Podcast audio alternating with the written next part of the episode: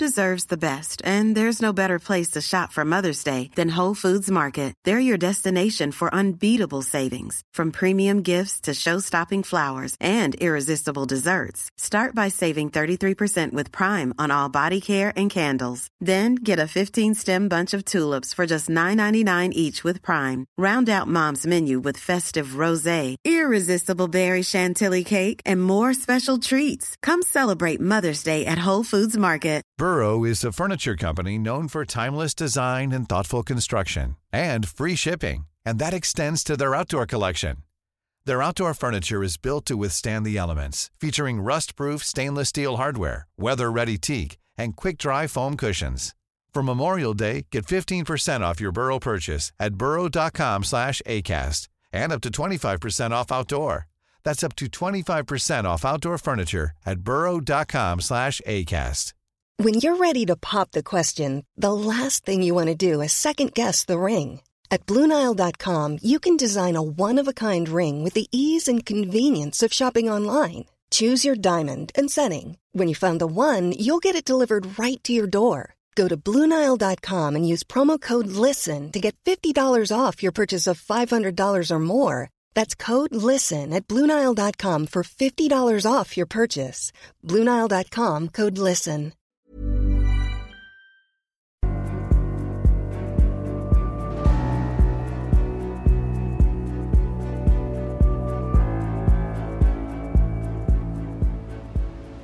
Du lyssnar på podcasten Samtal, en podcast med fokus på fria samtal.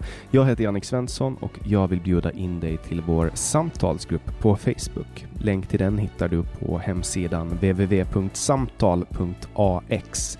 Jag blir också superglad om du vill vara med och hjälpa att stödja det här projektet. Det kan du göra på www.patreon.com samtal eller genom att swisha mig på nummer 070-3522 472.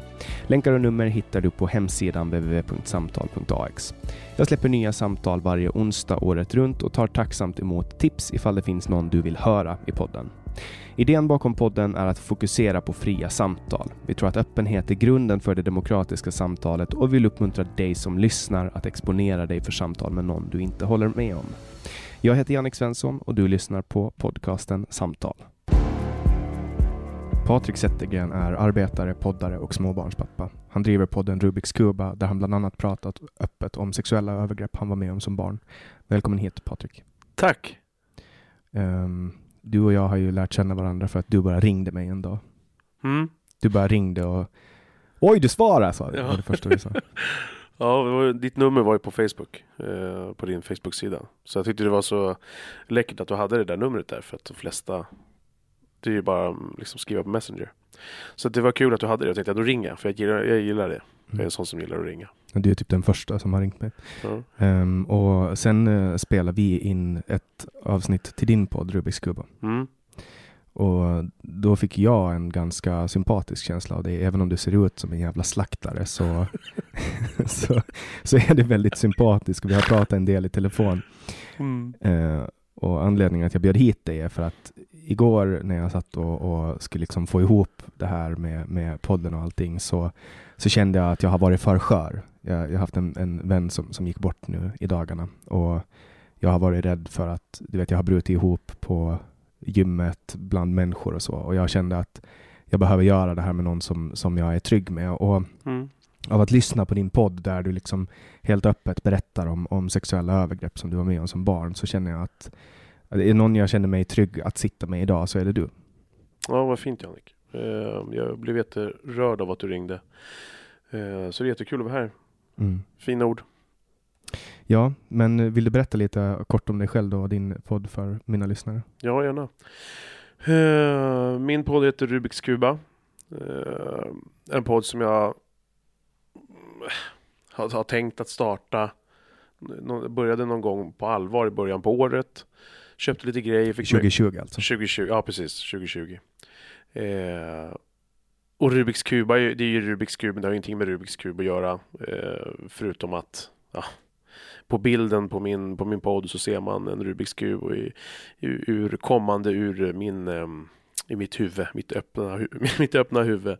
Och begreppet har jag bara liksom snott det, började använda det för några år sedan. Sådär. Att man, man vrider och vänder och vad det nu än är, om man jobbar med sina fördomar eller precis allt från stort till smått. Så kan man vrida och vända, eller man behöver vrida och vända för att liksom komma någonstans. I hate to break it to you, men du vet om att det är felstavat va? Ja, ja, men det är ju meningen. Eftersom att jag stavar Patrik med CK. Ja, jag har inte vågat säga någonting förrän nu. Förrän jag fick förnedra det inför alla mina lyssnare. Ja, ja nej, det är lugnt. Nej, men det, jag valde det med, dels för att också komma bort från eh, för Rubiks stavas ju annars bara med K. Mm, och varumärkesintrång kanske? Ja, jag kollade faktiskt det där. Men eh, och det, jag kunde inte, absolut inte starta något företag med det. Det gick inte.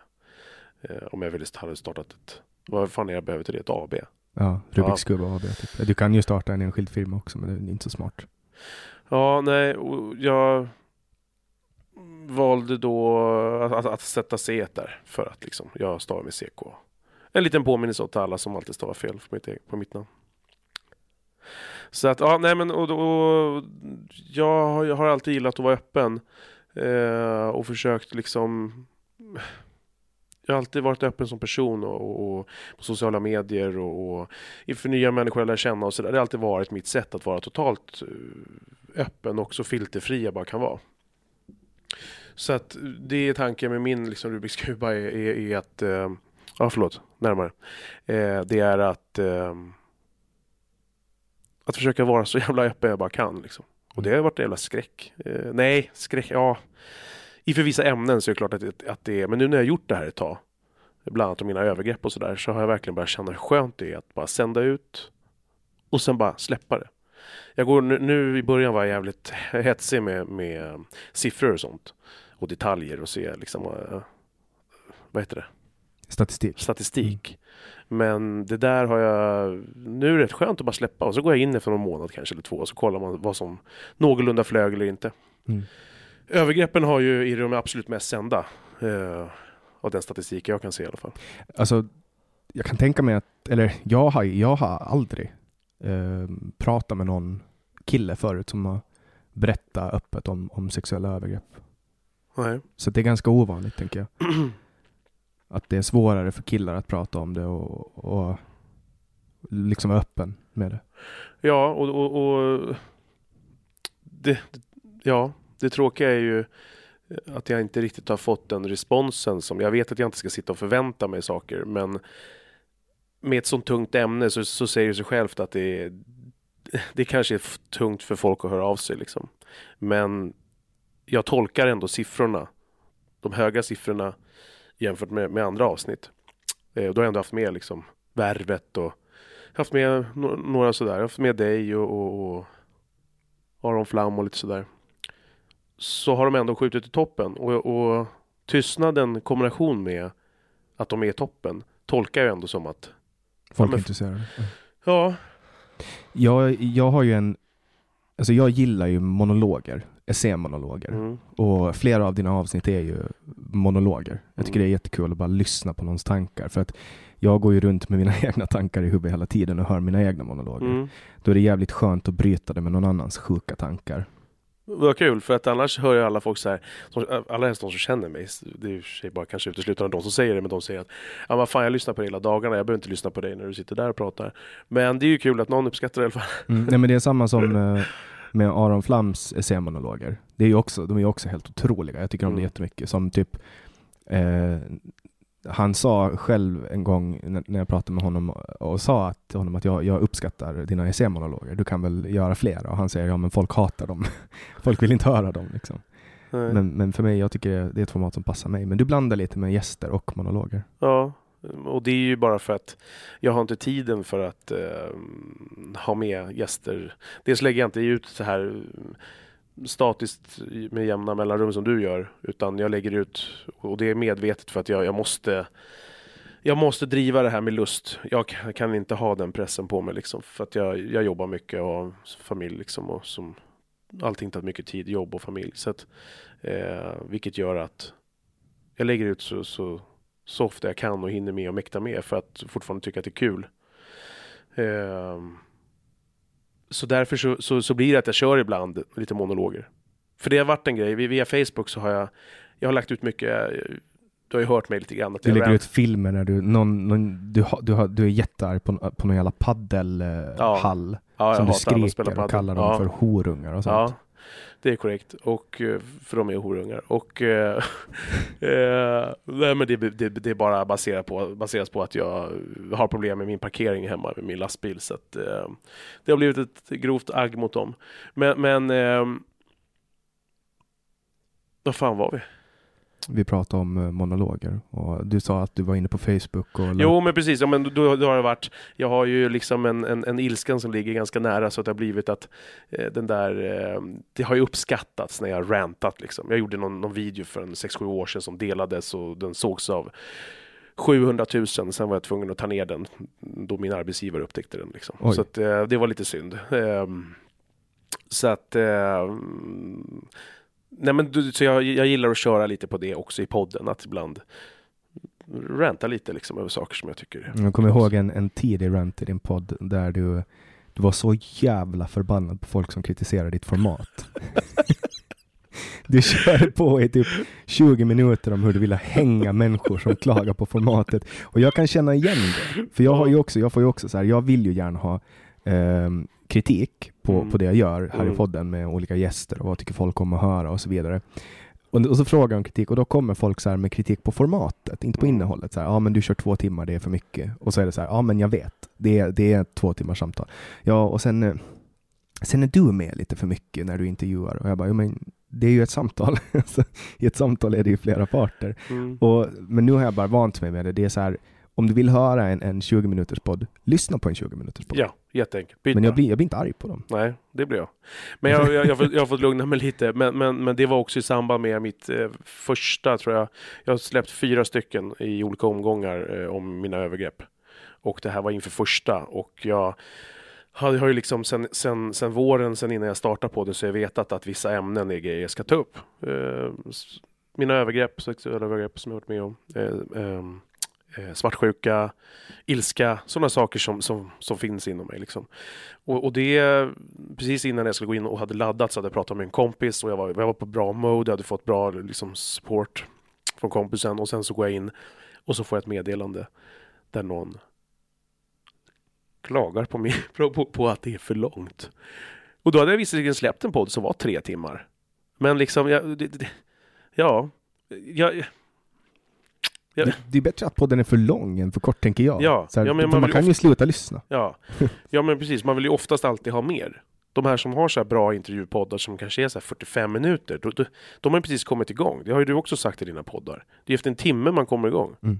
Det är då man börjar liksom slappna av och man, man vet vad man har varandra. Så att, ja, så det var lite känsligt och så kom det precis i sekunden innan jag skulle börja prata om det här och, och, och mina övergrepp och det, då, då lackade jag liksom.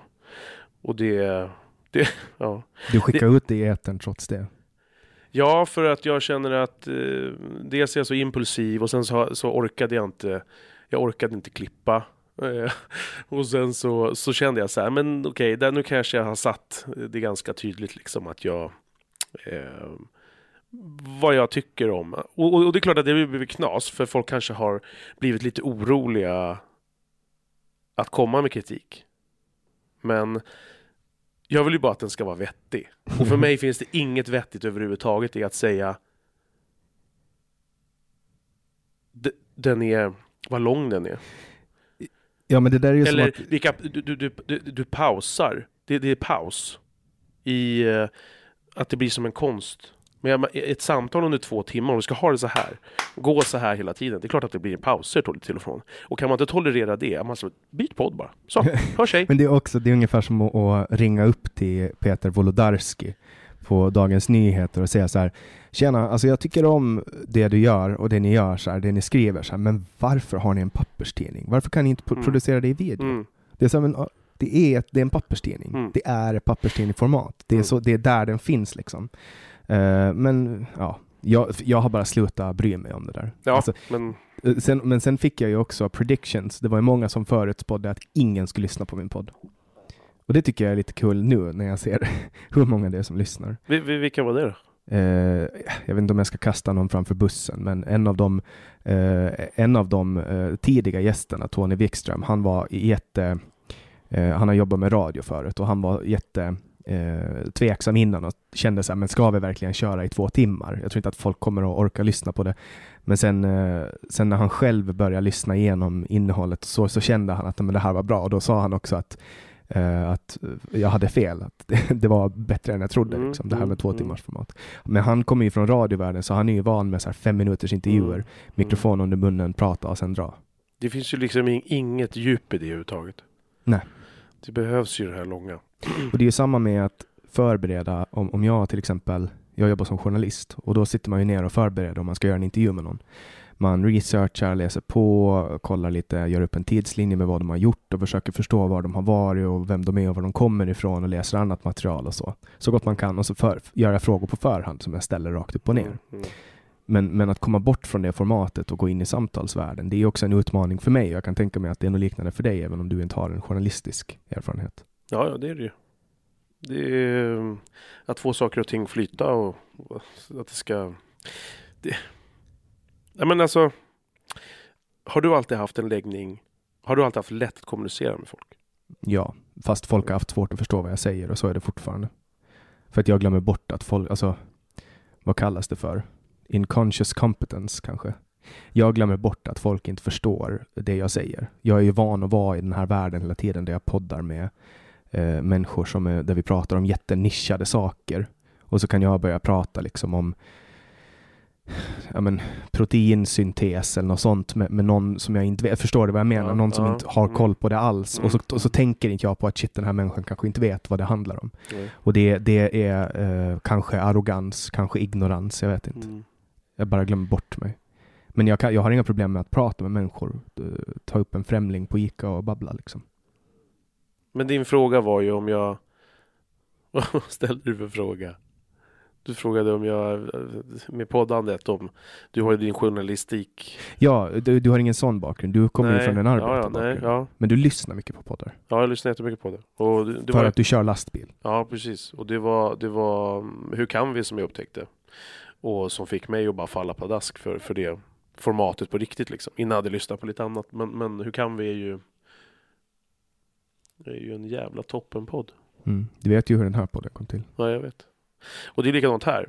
Men då måste vi berätta det för, för lyssnarna. Som, det kanske finns någon som inte vet det. Du kan väl berätta Va, vadå? hur min podd kom till? Hur din podd kom Ja, till? det är du som är gäst. Det är du som ska prata, det är inte jag som ska prata. Ja, men hur, alltså hur min podd? Nej, hur min podd? Jag vet väl inte hur din podd kom Men till? det var ju via Hur kan vi? Navid Ja, ja, ja, ja, ja, ja, Och förlåt. din också. Han Ja, har ju ja, ja. knoppat ut, han ju knoppat ut Ja, ja, ja, självklart. Han, och han, han är jättedålig på att ta emot det. Superdålig. Hur menar du? Nej men därför att jag har, jag har sagt till honom flera gånger och precis som när han har hört honom i andra poddar när någon vill ge honom den credden. Är han så här, ja men fast det där har inte så mycket med mig att göra. Ja, men det Det sa han i din podd också Mm. och när efter att jag hade hört det så skickade jag en tio minuter långt meddelande till honom. Ljud- Ljudmeddelande. Du vet ljudmeddelande? Ja, alltså jag blir så irriterad på dina jävla ljudmeddelanden. Ja, eh, fuck you. Men i alla fall, och då skickade jag tio minuter och så sa jag det att ehm, du, måste, du måste ta till dig det här när folk säger det. Alltså för att liksom det är... Och han menar på att ja, men att du var där på den där Hur kan vi-kvällen sa han till dig i din podd. Det, du, du, hade lik, du hade kunnat starta det ändå fast det, idéer föds ju ibland i vissa rum liksom. Där, där, där det kanske inte skulle ha skett om det inte var där. Kanske hade kommit något annat då. Du hade kanske startat, inte fan vet jag, en jävla golfpodd. Ingen aning. Men, men, men, men att han, jag, jag, jag bara irriterar mig lite på att han inte kunnat tagit emot det riktigt. Det är så jag upplevt det i alla fall. Så jag skickade bara ett meddelande till honom och, och förklarade att du, du måste fatta, alltså ta emot den här kärleken. För det, det, det är så många, alltså du, du och jag är, är ju två. Alltså hur många finns det som har startat? På grund av Joe Rogan, på grund av Hur kan vi? Och så vidare liksom. Jag var med i en eh, finlandssvensk podd som heter Nyfika. Och den startade i, i kölvattnet av Hur kan vi? Ehm, och ja, det, det är det jag kan komma på. Men, men eh, det har startat många samtalspoddar. Mm, mm, Och det, han heter Jakob Hjortman. mm. Eh, och det är liksom mer en finlandssvensk inriktning på den. Men, och jag började ju med åländsk inriktning, men sen flyttade jag tillbaks till Sverige och då tog jag podden med mig. Liksom. Ja, och då, då, då döpte du om det. det. Det gick inte, alltså går det inte att, att bära där borta eller? Alltså, Alltså, Den hette Säg vad du vill Åland Ja. från början och det var ett namn som jag tog från en grupp som, där det, alltså det är en sån riktig slaskhink där alla på, alltså folk typ kastar ut så här någon artikel med så här fem muslimska barn, eh, bar, eh, du vet, du vet, hur- alltså du vet hur Ja, folk jag på. Och så typ blev det så här 120 kommentarer på några timmar och folk sitter i fyllan och skriver en riktig slaskhink så jag döpte den efter den gruppen. och, och så pratade jag med åländska gäster och jag försökte liksom ha det brett men det blev nästan bara politik och samhälle. Hur, hur jag än liksom, jag mär, alltså podden födde sig själv på något sätt. Hade du lyssnare utanför Åland eller var det mest Åland? Eh, ja, det hade jag. Jag fick väldigt många, för Aron Flam bjöd in mig till sin eh, podd Dekonstruktiv kritik. Och då eh, fick jag ganska många svenskar som började lyssna på podden. Mm. Och då var folk så här, men kan inte du eh, komma till Sverige och podda? Kan inte du göra det här och det här? Och folk började önska svenska gäster. Och sen blev det ju så att jag flyttade till Sverige. Så för typ exakt ett år sedan, ja men det var exakt ett år sedan, så mitten på januari och sånt, då uh, annonserade jag att jag kommer att döpa om podden till Samtal och eh, köra bara i Sverige. Mm. Och anledningen till att jag döpte den till Samtal var för att jag hade registrerat samtal.ax som säger vad du vill Åland. För att du vet, sag vad du vill Åland, det blir för långt som Aha. domän. Mm. Så jag registrerar säg vad du vill, nej men samtal.ax då som är, AX är Ålands toppdomän. Mm. Och då tänkte jag, men, men då har jag ju ett namn som flyger. Mm. Och samtal.se var ju inte att snacka om, det går ju inte att få, eller samtal.com. Så då kände jag att, men fan, då döper jag om det till samtal bara. Och i början, du vet första, första nio månaderna så kändes det jättekonstigt att säga samtal. Mm. Men nu börjar, jag- nu börjar jag känna att det är namnet på den. Och då var Axel Lueman första gästen i Sverige då i februari någon gång. Ja, just det Axel. Ja. Och sen dess har det bara varit svenskar. Mm. Och det är kul. Ja. Ja, Jag uppskattar din podd som fan. Och det, det ehm, Nu känns det som att vi sitter här och runkar av. Ja, jag vet. Så vi det blir i jävligt mycket meta. Så vi hoppar in i the hard shit nu. Vi är ju här idag för, för Mm. att vi är två överviktiga män som ska prata om, om känslor idag. Mm. Jag önskar att jag var skäggig som du, men tyvärr så har jag inte omgenerna.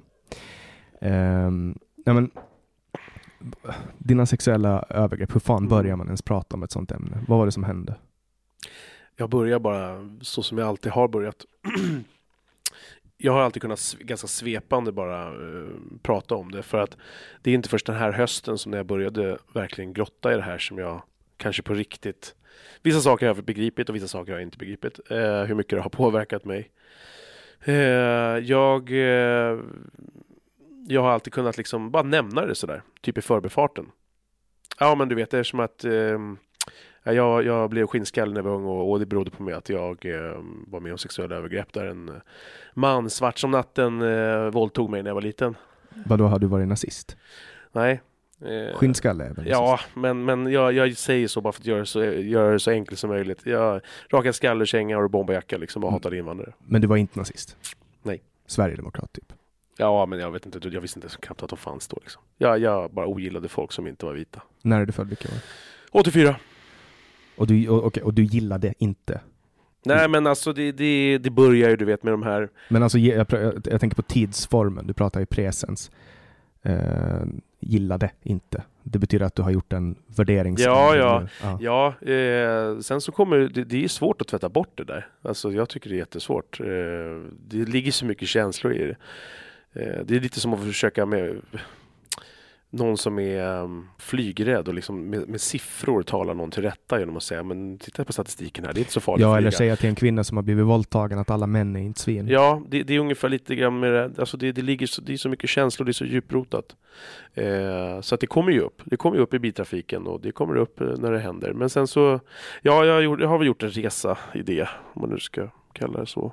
Men, men jag var 10, 11 bast ungefär, så hade jag en snubbe som Ehm, vi bör, jag och, och några kompisar började hänga med. Och vi ehm, ehm, jag har pratat så mycket om det här Jannik, men det, det Jag har varit så förberedd att prata om det, men det är alltid jobbigt eh, ändå. Såklart. Och, och det är jobbigt för att även fast jag gått igenom det mycket och sådär så är det jobbigt, har det nästan blivit på ett sätt. Ett, på ett sätt lättare, på ett sätt eh, lite jobbigare för att nu, det är nu jag verkligen börjar fatta under hösten när jag har börjat. Jag har pratat om det i podd i kanske jag vet inte, fyra timmar. Jag har pratat med människor som har varit nära mig då, eh, släkt, vänner så här, och fått ett bra gensvar och stöd liksom. Men, men ändå så, så, så nu, nu börjar jag liksom, jag har ju verkligen börjat fatta den här hösten 2020 hur, hur, hur det här har format mig som person. Liksom. Och som pojke och som, som, som ung kille och, och man.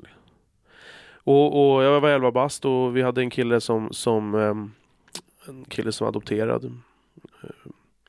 Och han uh, kom från Bangladesh och han, uh, men han var ju ja, svensk då. Men han var äldre? Han var äldre, han var 15 typ. Um, och han, vi, vi, vi började hänga liksom. Och så började han började muta med grejer och, och jag, jag, minns inte det så här. Det finns det är ganska, en del är ganska, en del är väldigt klart, superklart och en del är, är liksom lite blurrigt. Och då, den blurriga biten, exakt hur det började, det är en av de grejerna som är blurriga. Jag, jag vet inte exakt, men det började med att han liksom lockade och ville då ha, ha någonting för det. För han började locka med grejer liksom.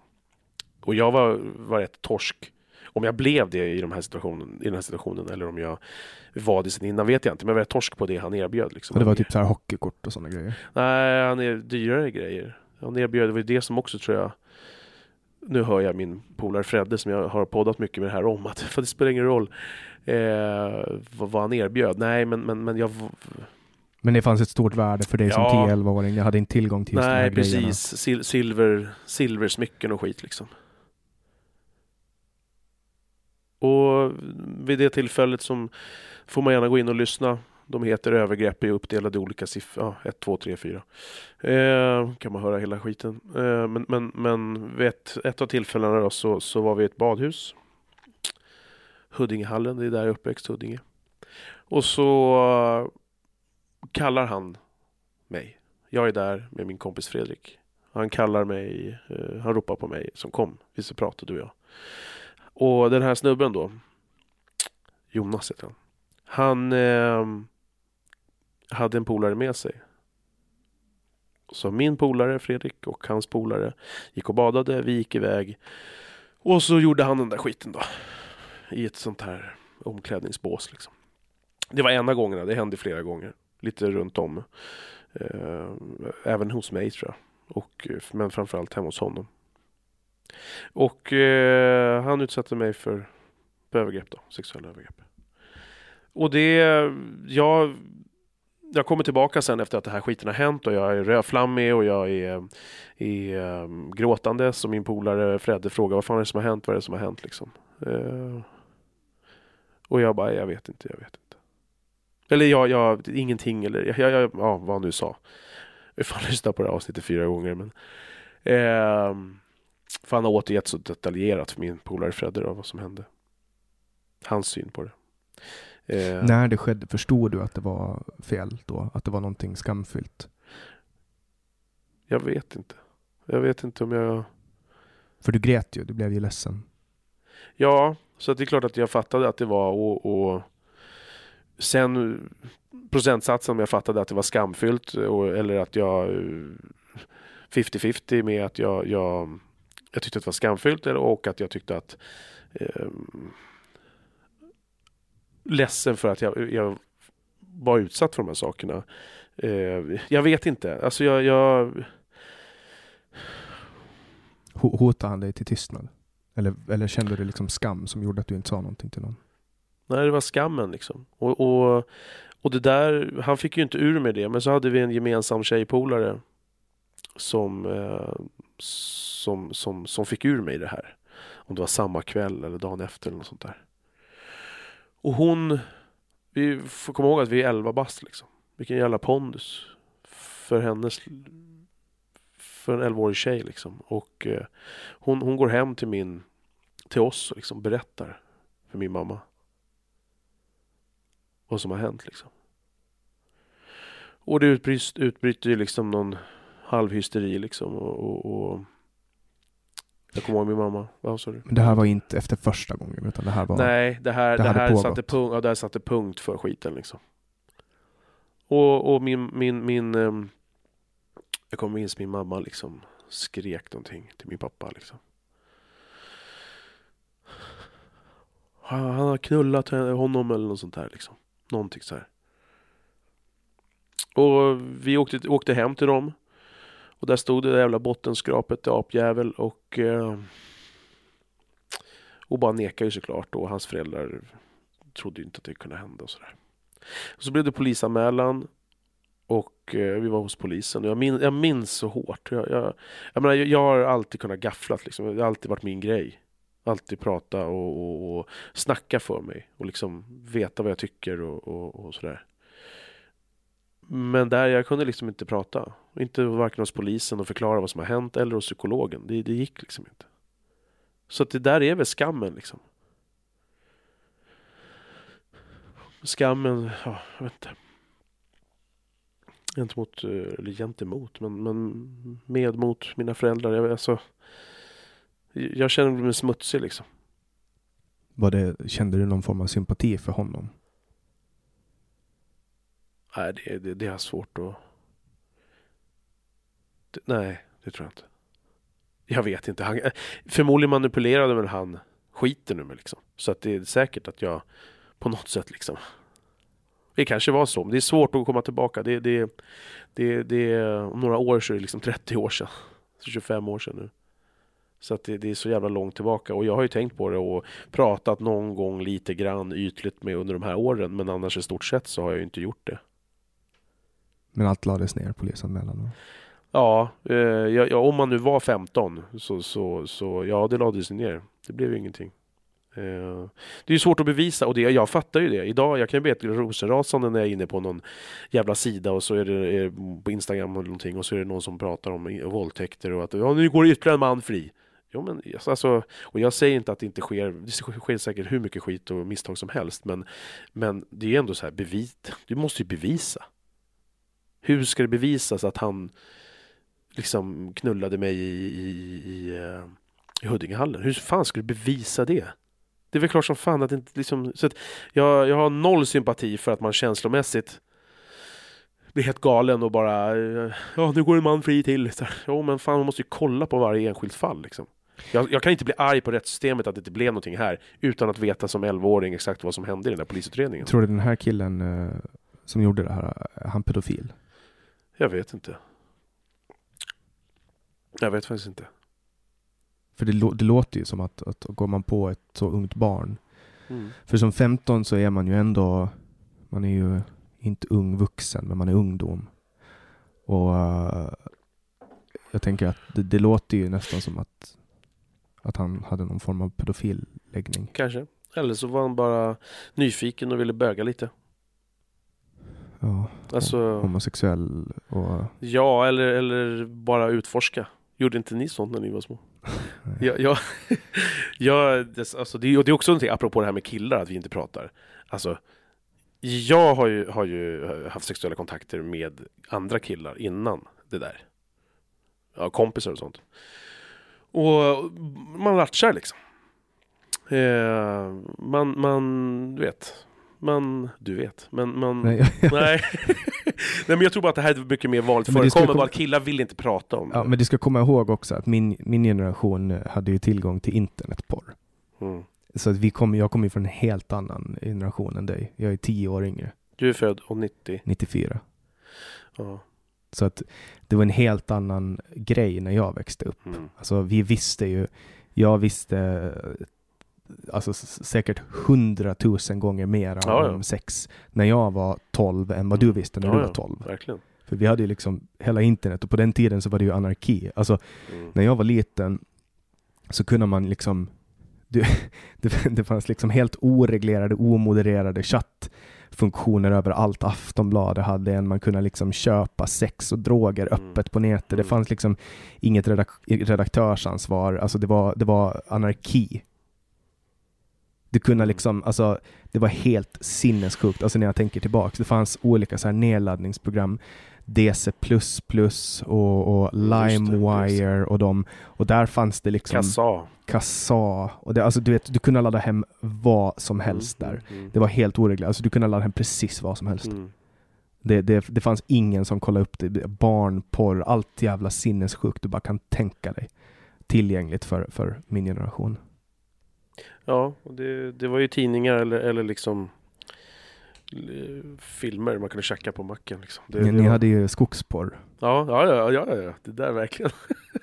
tidningar under små bergsskrev liksom. Mm. Mm. Jag pratade med Anders eh, Hesselbom, det är min andra podcast, Generation YX, om skogsporr. Mm. Fan är grejen liksom? Varför finns det massa kojor med porr i, i, ute i skogen? Ja, Jag vet inte fan vem som gömde dem där, men det var väl liksom Det var väl eh...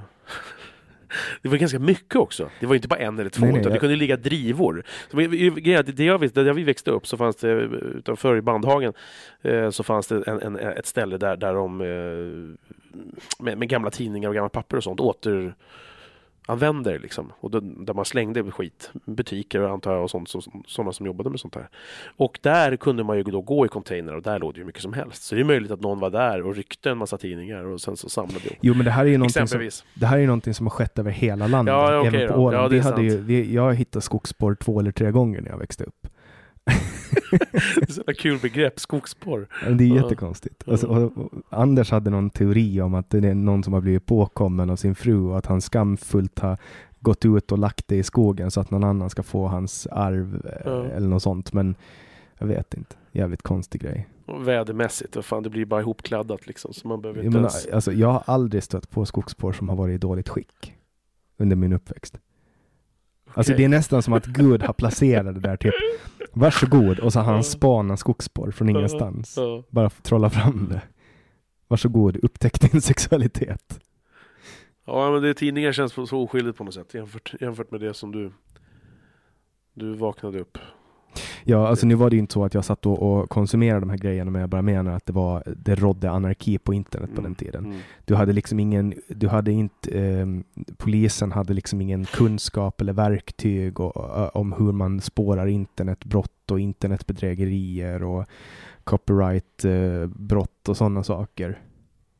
Det kom ju först senare och nu, nu är ju när man har satt all infrastruktur på plats för att kunna hindra piratkopiering, då har ju alla börjat streama istället. Då har ju liksom, och samma sak med mobilnedladdning, alltså Mm. musiknedladdning. Nu har ju Spotify kommit så nu behöver man inte ens ladda hem. Nu tycker jag det är jobbigt att ladda hem en film. Mm. typ om jag ska ladda hem en film som eh, från, eh, från så här, du vet, som inte finns på, på någon streamingtjänst. Så, åh, måste jag ladda hem den? Och då går jag in och så hyr jag den istället. Mm. För så här 70 spänn. Mm. Det, det, jag jag, jag eh, hyr hellre en film för mellan 40 och 70 kronor Mm. än att ladda hem den. För att det är liksom, det är ett hassel att hålla på och ladda Mm. hem den. Mm, det är det. Eller ha streamingtjänster. Men ja. Mm.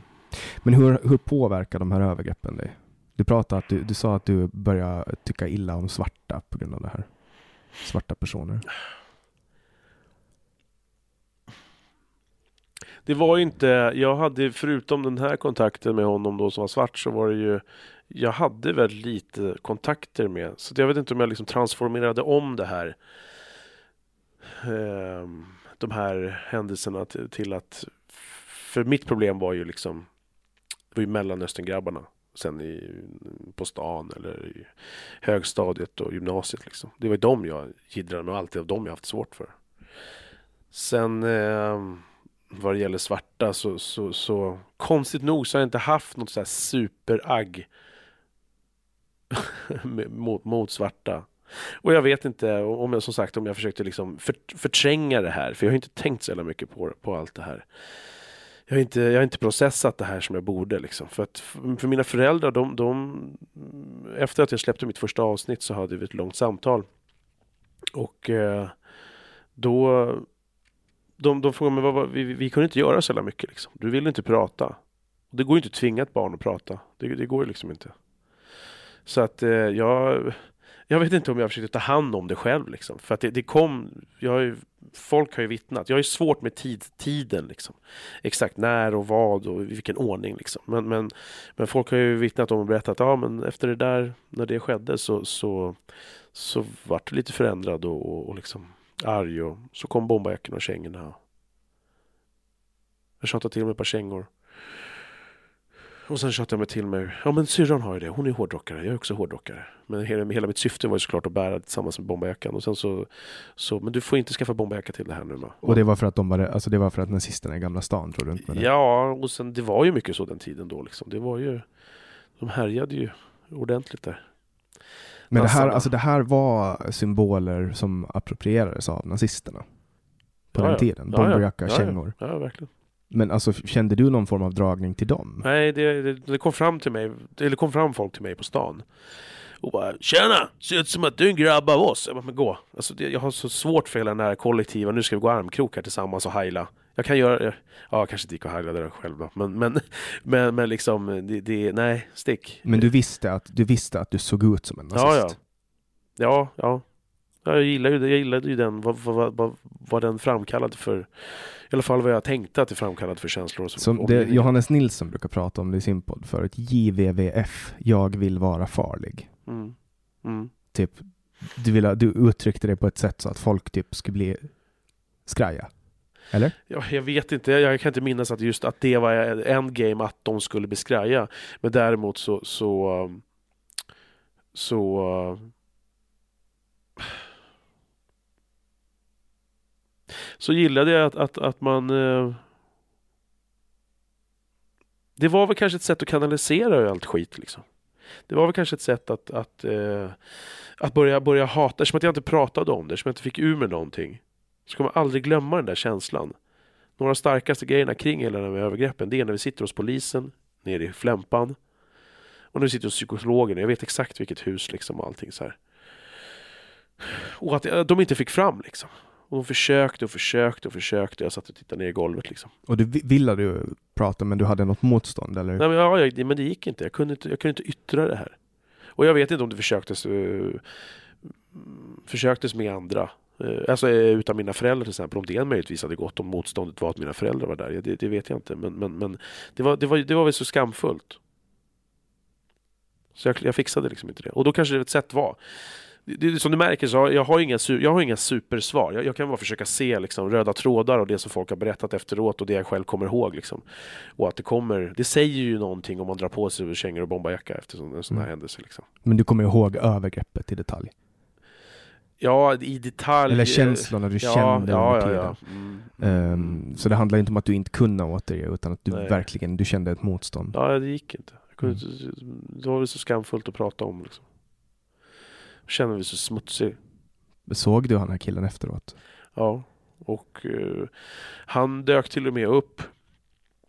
Många fick veta det här och sen har gamla kompisar som jag pratat med, faktiskt senast igår, en kom, gammal kom, klasskompis, så, så, har det varit lite olika historier av vad de kommer ihåg och inte. Men, men det, folk kände till det här.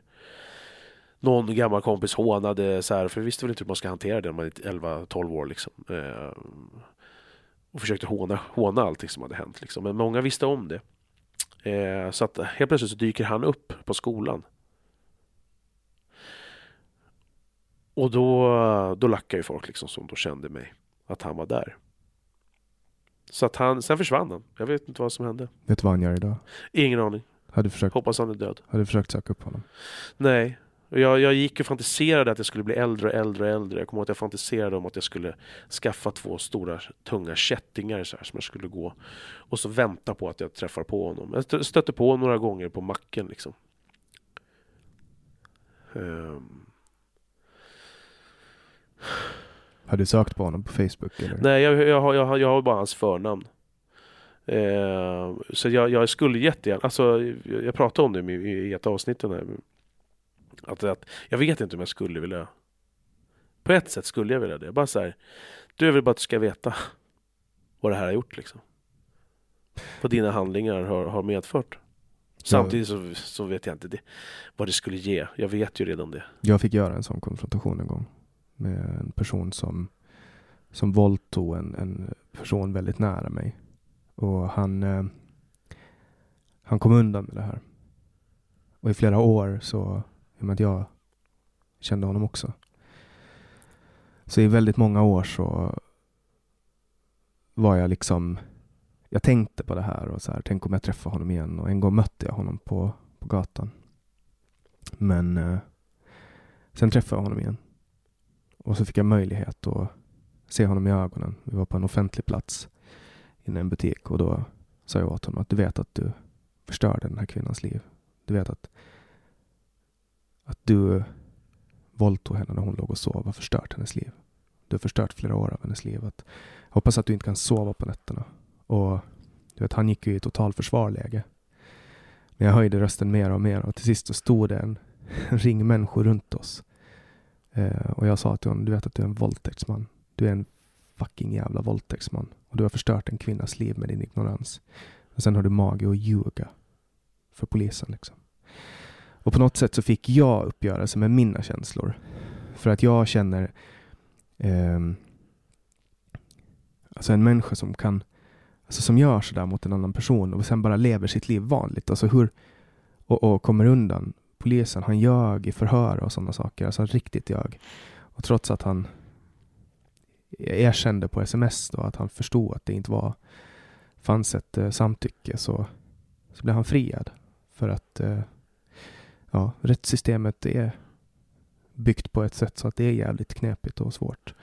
Men eh, Ja men vi har ju hellre fria och fälla och, och, och det smset, jag vet inte om det ska räcka, att erkänna det, det, det räcker väl knappt i Sverige.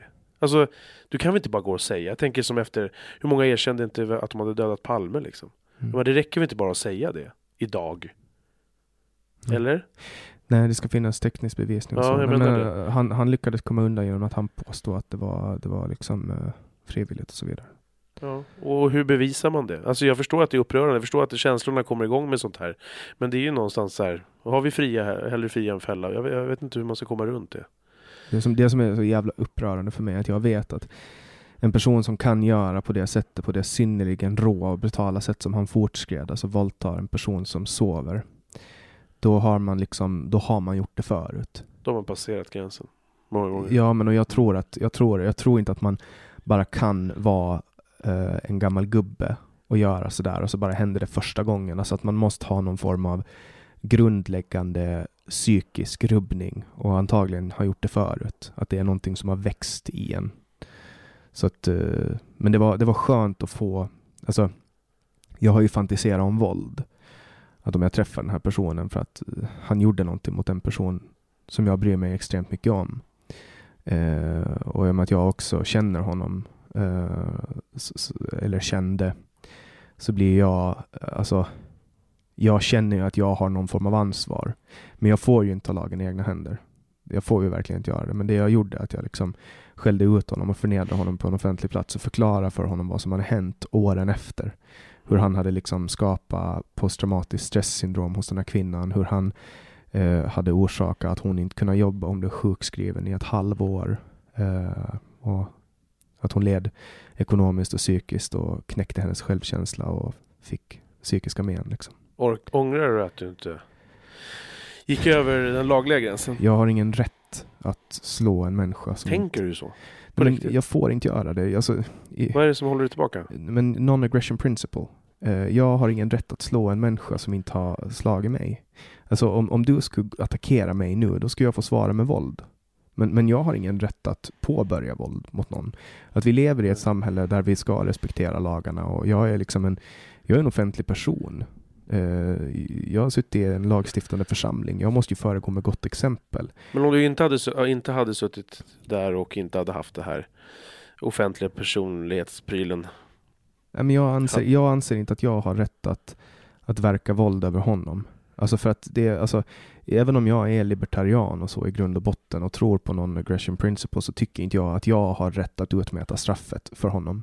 Även om jag anser att han ska få sina knäskålar sönderslagna. Är det, är det 100 procent också din känsla in i benmärgen? Det beror på när du frågar mig. Alltså, ja. då, när allt det här hände, eh, då var jag självklart frukt, alltså då, då, var det enda jag ville var att strypa honom. Jag skulle lätt kunna sitta 20 år i fängelse om jag får, skulle få se hans ögon. Om man tänker om man inte behöver gå så långt, om, om du hade gett honom liksom. Jag vet inte, jag bara, ja, men jag fattar. Och det är väl det som får det här. Ja, men även om jag skulle vilja det Patrik, så skulle inte jag kunna säga det på podden. Att ja, men jag vill slå den här människan, jag vill missa den här människan. Alltså, är, man, kan, man, får inte uppmana till våld heller. Nej, men, men, nej, men jag vet inte, jag har svårt att, ja. Jag, hoppa, jag hoppas att, att det jag sa till honom höll honom vaken. Om vi, om vi säger så här. Eh, när, när jag har sett på, på, på Youtube när någon visar upp bilder från USA när, när eh, det var för några år sedan så var det en, en, en, jag tror att det var en mexikansk pappa eller någonting som kommer in i sovrummet till sin son och hans son blir eh, våldtagen av en annan kille. Han sätter den här snubben i rullstol. Han kan typ aldrig gå igen. Jag, jag har väldigt svårt att se att, att merparten tycker att nej, Alltså alla skulle vilja ge honom medalj. Ja men exakt, men det är samma jag pratade med jag tror jag pratade om det nyligen i någon podd uh, om dödsstraff. Jag tror det var i förra podden med Anastasia Soffla. Så pratade jag om, om att det finns vissa, med vissa människor som har förverkat sin rätt. Ja. Typ som, som Anders Bering Breivik. Jag tycker inte att han har rätt att fortsätta leva. Men jag vill inte vara den som skjuter honom. Ja. Men jag tänker att alltså, vissa människor förverkar sin rätt och det är klart att i vissa fall så är öga för öga, tand för tand. Där, oh, förlåt, förlåt. Mm. Nej men kör. Det, Där har vi en, en tydlig sak som är så här. Jag har inte jag är ingen, eh, super, jag är ingen våldsam person. Jag går inte runt och slåss. Men jag har mycket ilska och mycket liksom slagit till mycket grejer och så här för att få ut aggressioner. Och där är väl en grej som har kommit med det här. Och för mig, för mig är det så här, så jävla principfråga. Hade du där inför all den här ringen av människor misshandlat honom? Jag hade inte kunnat hållt dig, liksom, hållt dig eh, ansvarig för fem öre. Liksom. Nej men enligt lagen så hade Ja, ja, jag, hade vet, jag, jag vet det. Men, men jag bara menar, det här är en grej som verkligen har blivit för mig. Att jag bara känner så här. ibland får man bara göra det. Vad f- ja, jag vet. Det, det, det, det är så väldigt liksom, grundläggande och basic. Liksom, att någonstans att någon tar ibland lagen i egna händer för att ibland bara Nej det kommer inte åt, det kommer inte komma tillbaka, det kommer inte, brottet kommer inte vara ogjort. Men, men jag vet inte, ibland måste vissa bara sättas på plats liksom. Men jag, jag förstår att det, är ett, att det är ett problematiskt sätt att se på det. Och Det jag säger så- inte att jag skulle vilja eh, ändra någonting eller vara böden. Men, men Det är samma sak som om jag skulle publicera hans namn offentligt på internet. Då skulle jag göra mig skyldig till ett brott. det kan nästan på något sätt tycka är värre än om du slår ut tänderna på honom på plats. Att alla andra vet. För att du vet alla andra, alla andra ser det. Men, men om du bara träffar på honom i en gränd och så bara ger du honom så, Men i USA så är det här ett straff. Du hamnar i ett sex offender register där, du, där ditt namn Google indexeras så fort man googlar. Så, så dyker man upp. Och så Ja det är skitbra, kör bara. Men alltså det är ju ändå, tänk om man blir oskyldigt dömd då. Ja jag vet, ja, det, det är, så är det. Så är det. Och, och så är ens ansikte ute på, på Google resten av ja, jag, jag, jag vet, det är problematiskt. Man måste ju någonstans sona sitt straff liksom. Och, och, Men det här är ju ett livslångt straff. mm. Sex offender register. ja, Jaha. Ja, ja de är lite rough i USA. Ja. De tar det lite väl långt. Det är likadant med dödsstraff. Jag köper de där argumenten också som, som ni pratade ju om Breivik där. Ja, och att liksom Ja men han ska sitta, att han ska få lida lite. Vi vet ju att han är skyldig. Ja. Han har ju erkänt det. Ja. Det finns ju alltså, Ja. det är så mycket bevis. Att, vadå, varför ska han få sitta i fängelse? Han har förverkat sin rätt. Ja. Ska det finnas ett minsta uns av tvekan om att han kanske var oskyldig, då ska, då, då ska man inte få genomföra ett Men dödsstraff. han kommer ju väldigt lätt undan, gör han inte det? Om, om, om de klipper honom. I jämförelse med att han får Men sitta han, där och han leder ju inte, han sitter ju och sprider ja, propaganda. Vet, ja, jag vet. Spela Playstation. Ja. Ja. Han, tycker ju, han lever ju med, han, tror, han är en martyr, han tror att han har gjort någonting bra. Mm, För vet. samhället. Ja.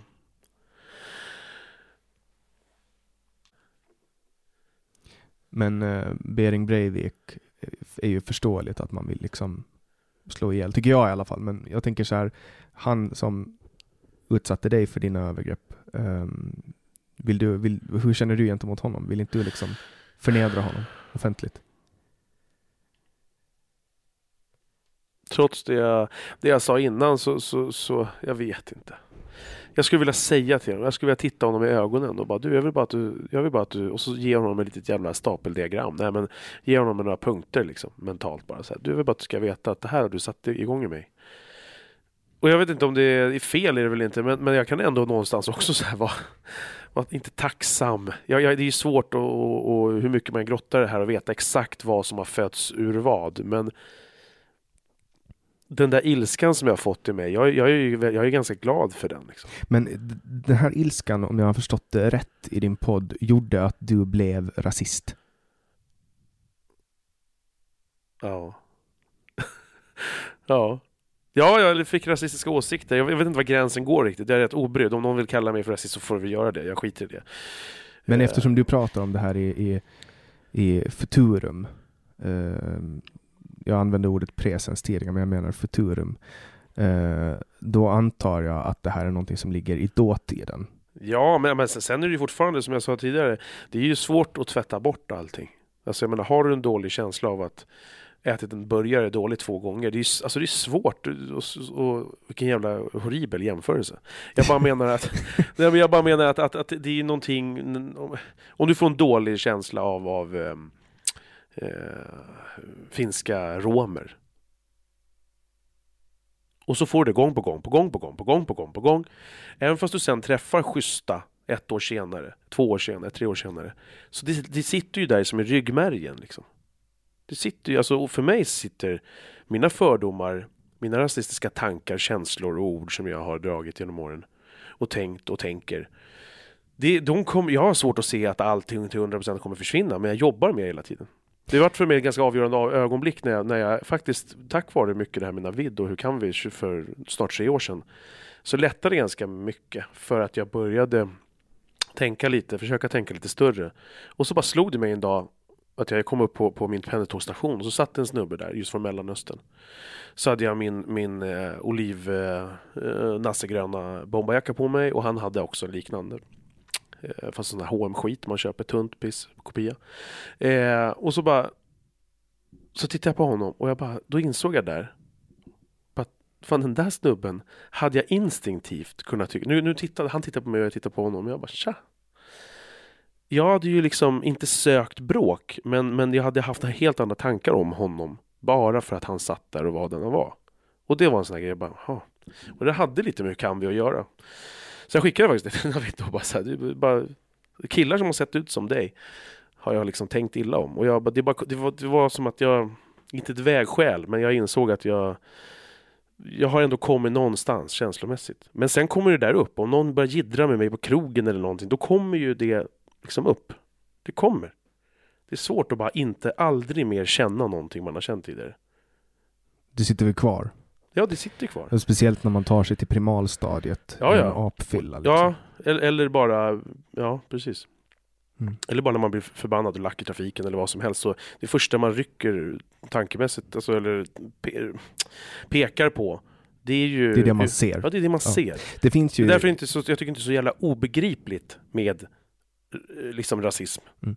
Nej, men att skrika i bilen också, det finns ju också studier på det, alltså psykologiska uh, studier som visar att man är mycket, man är mycket mer benägen att skrika saker när man är skyddad i, bakom rutor mm. än att göra det. Det du skriker i bilen skulle jag aldrig kunna skrika till eh, till någon på riktigt om du träffar dem på stan.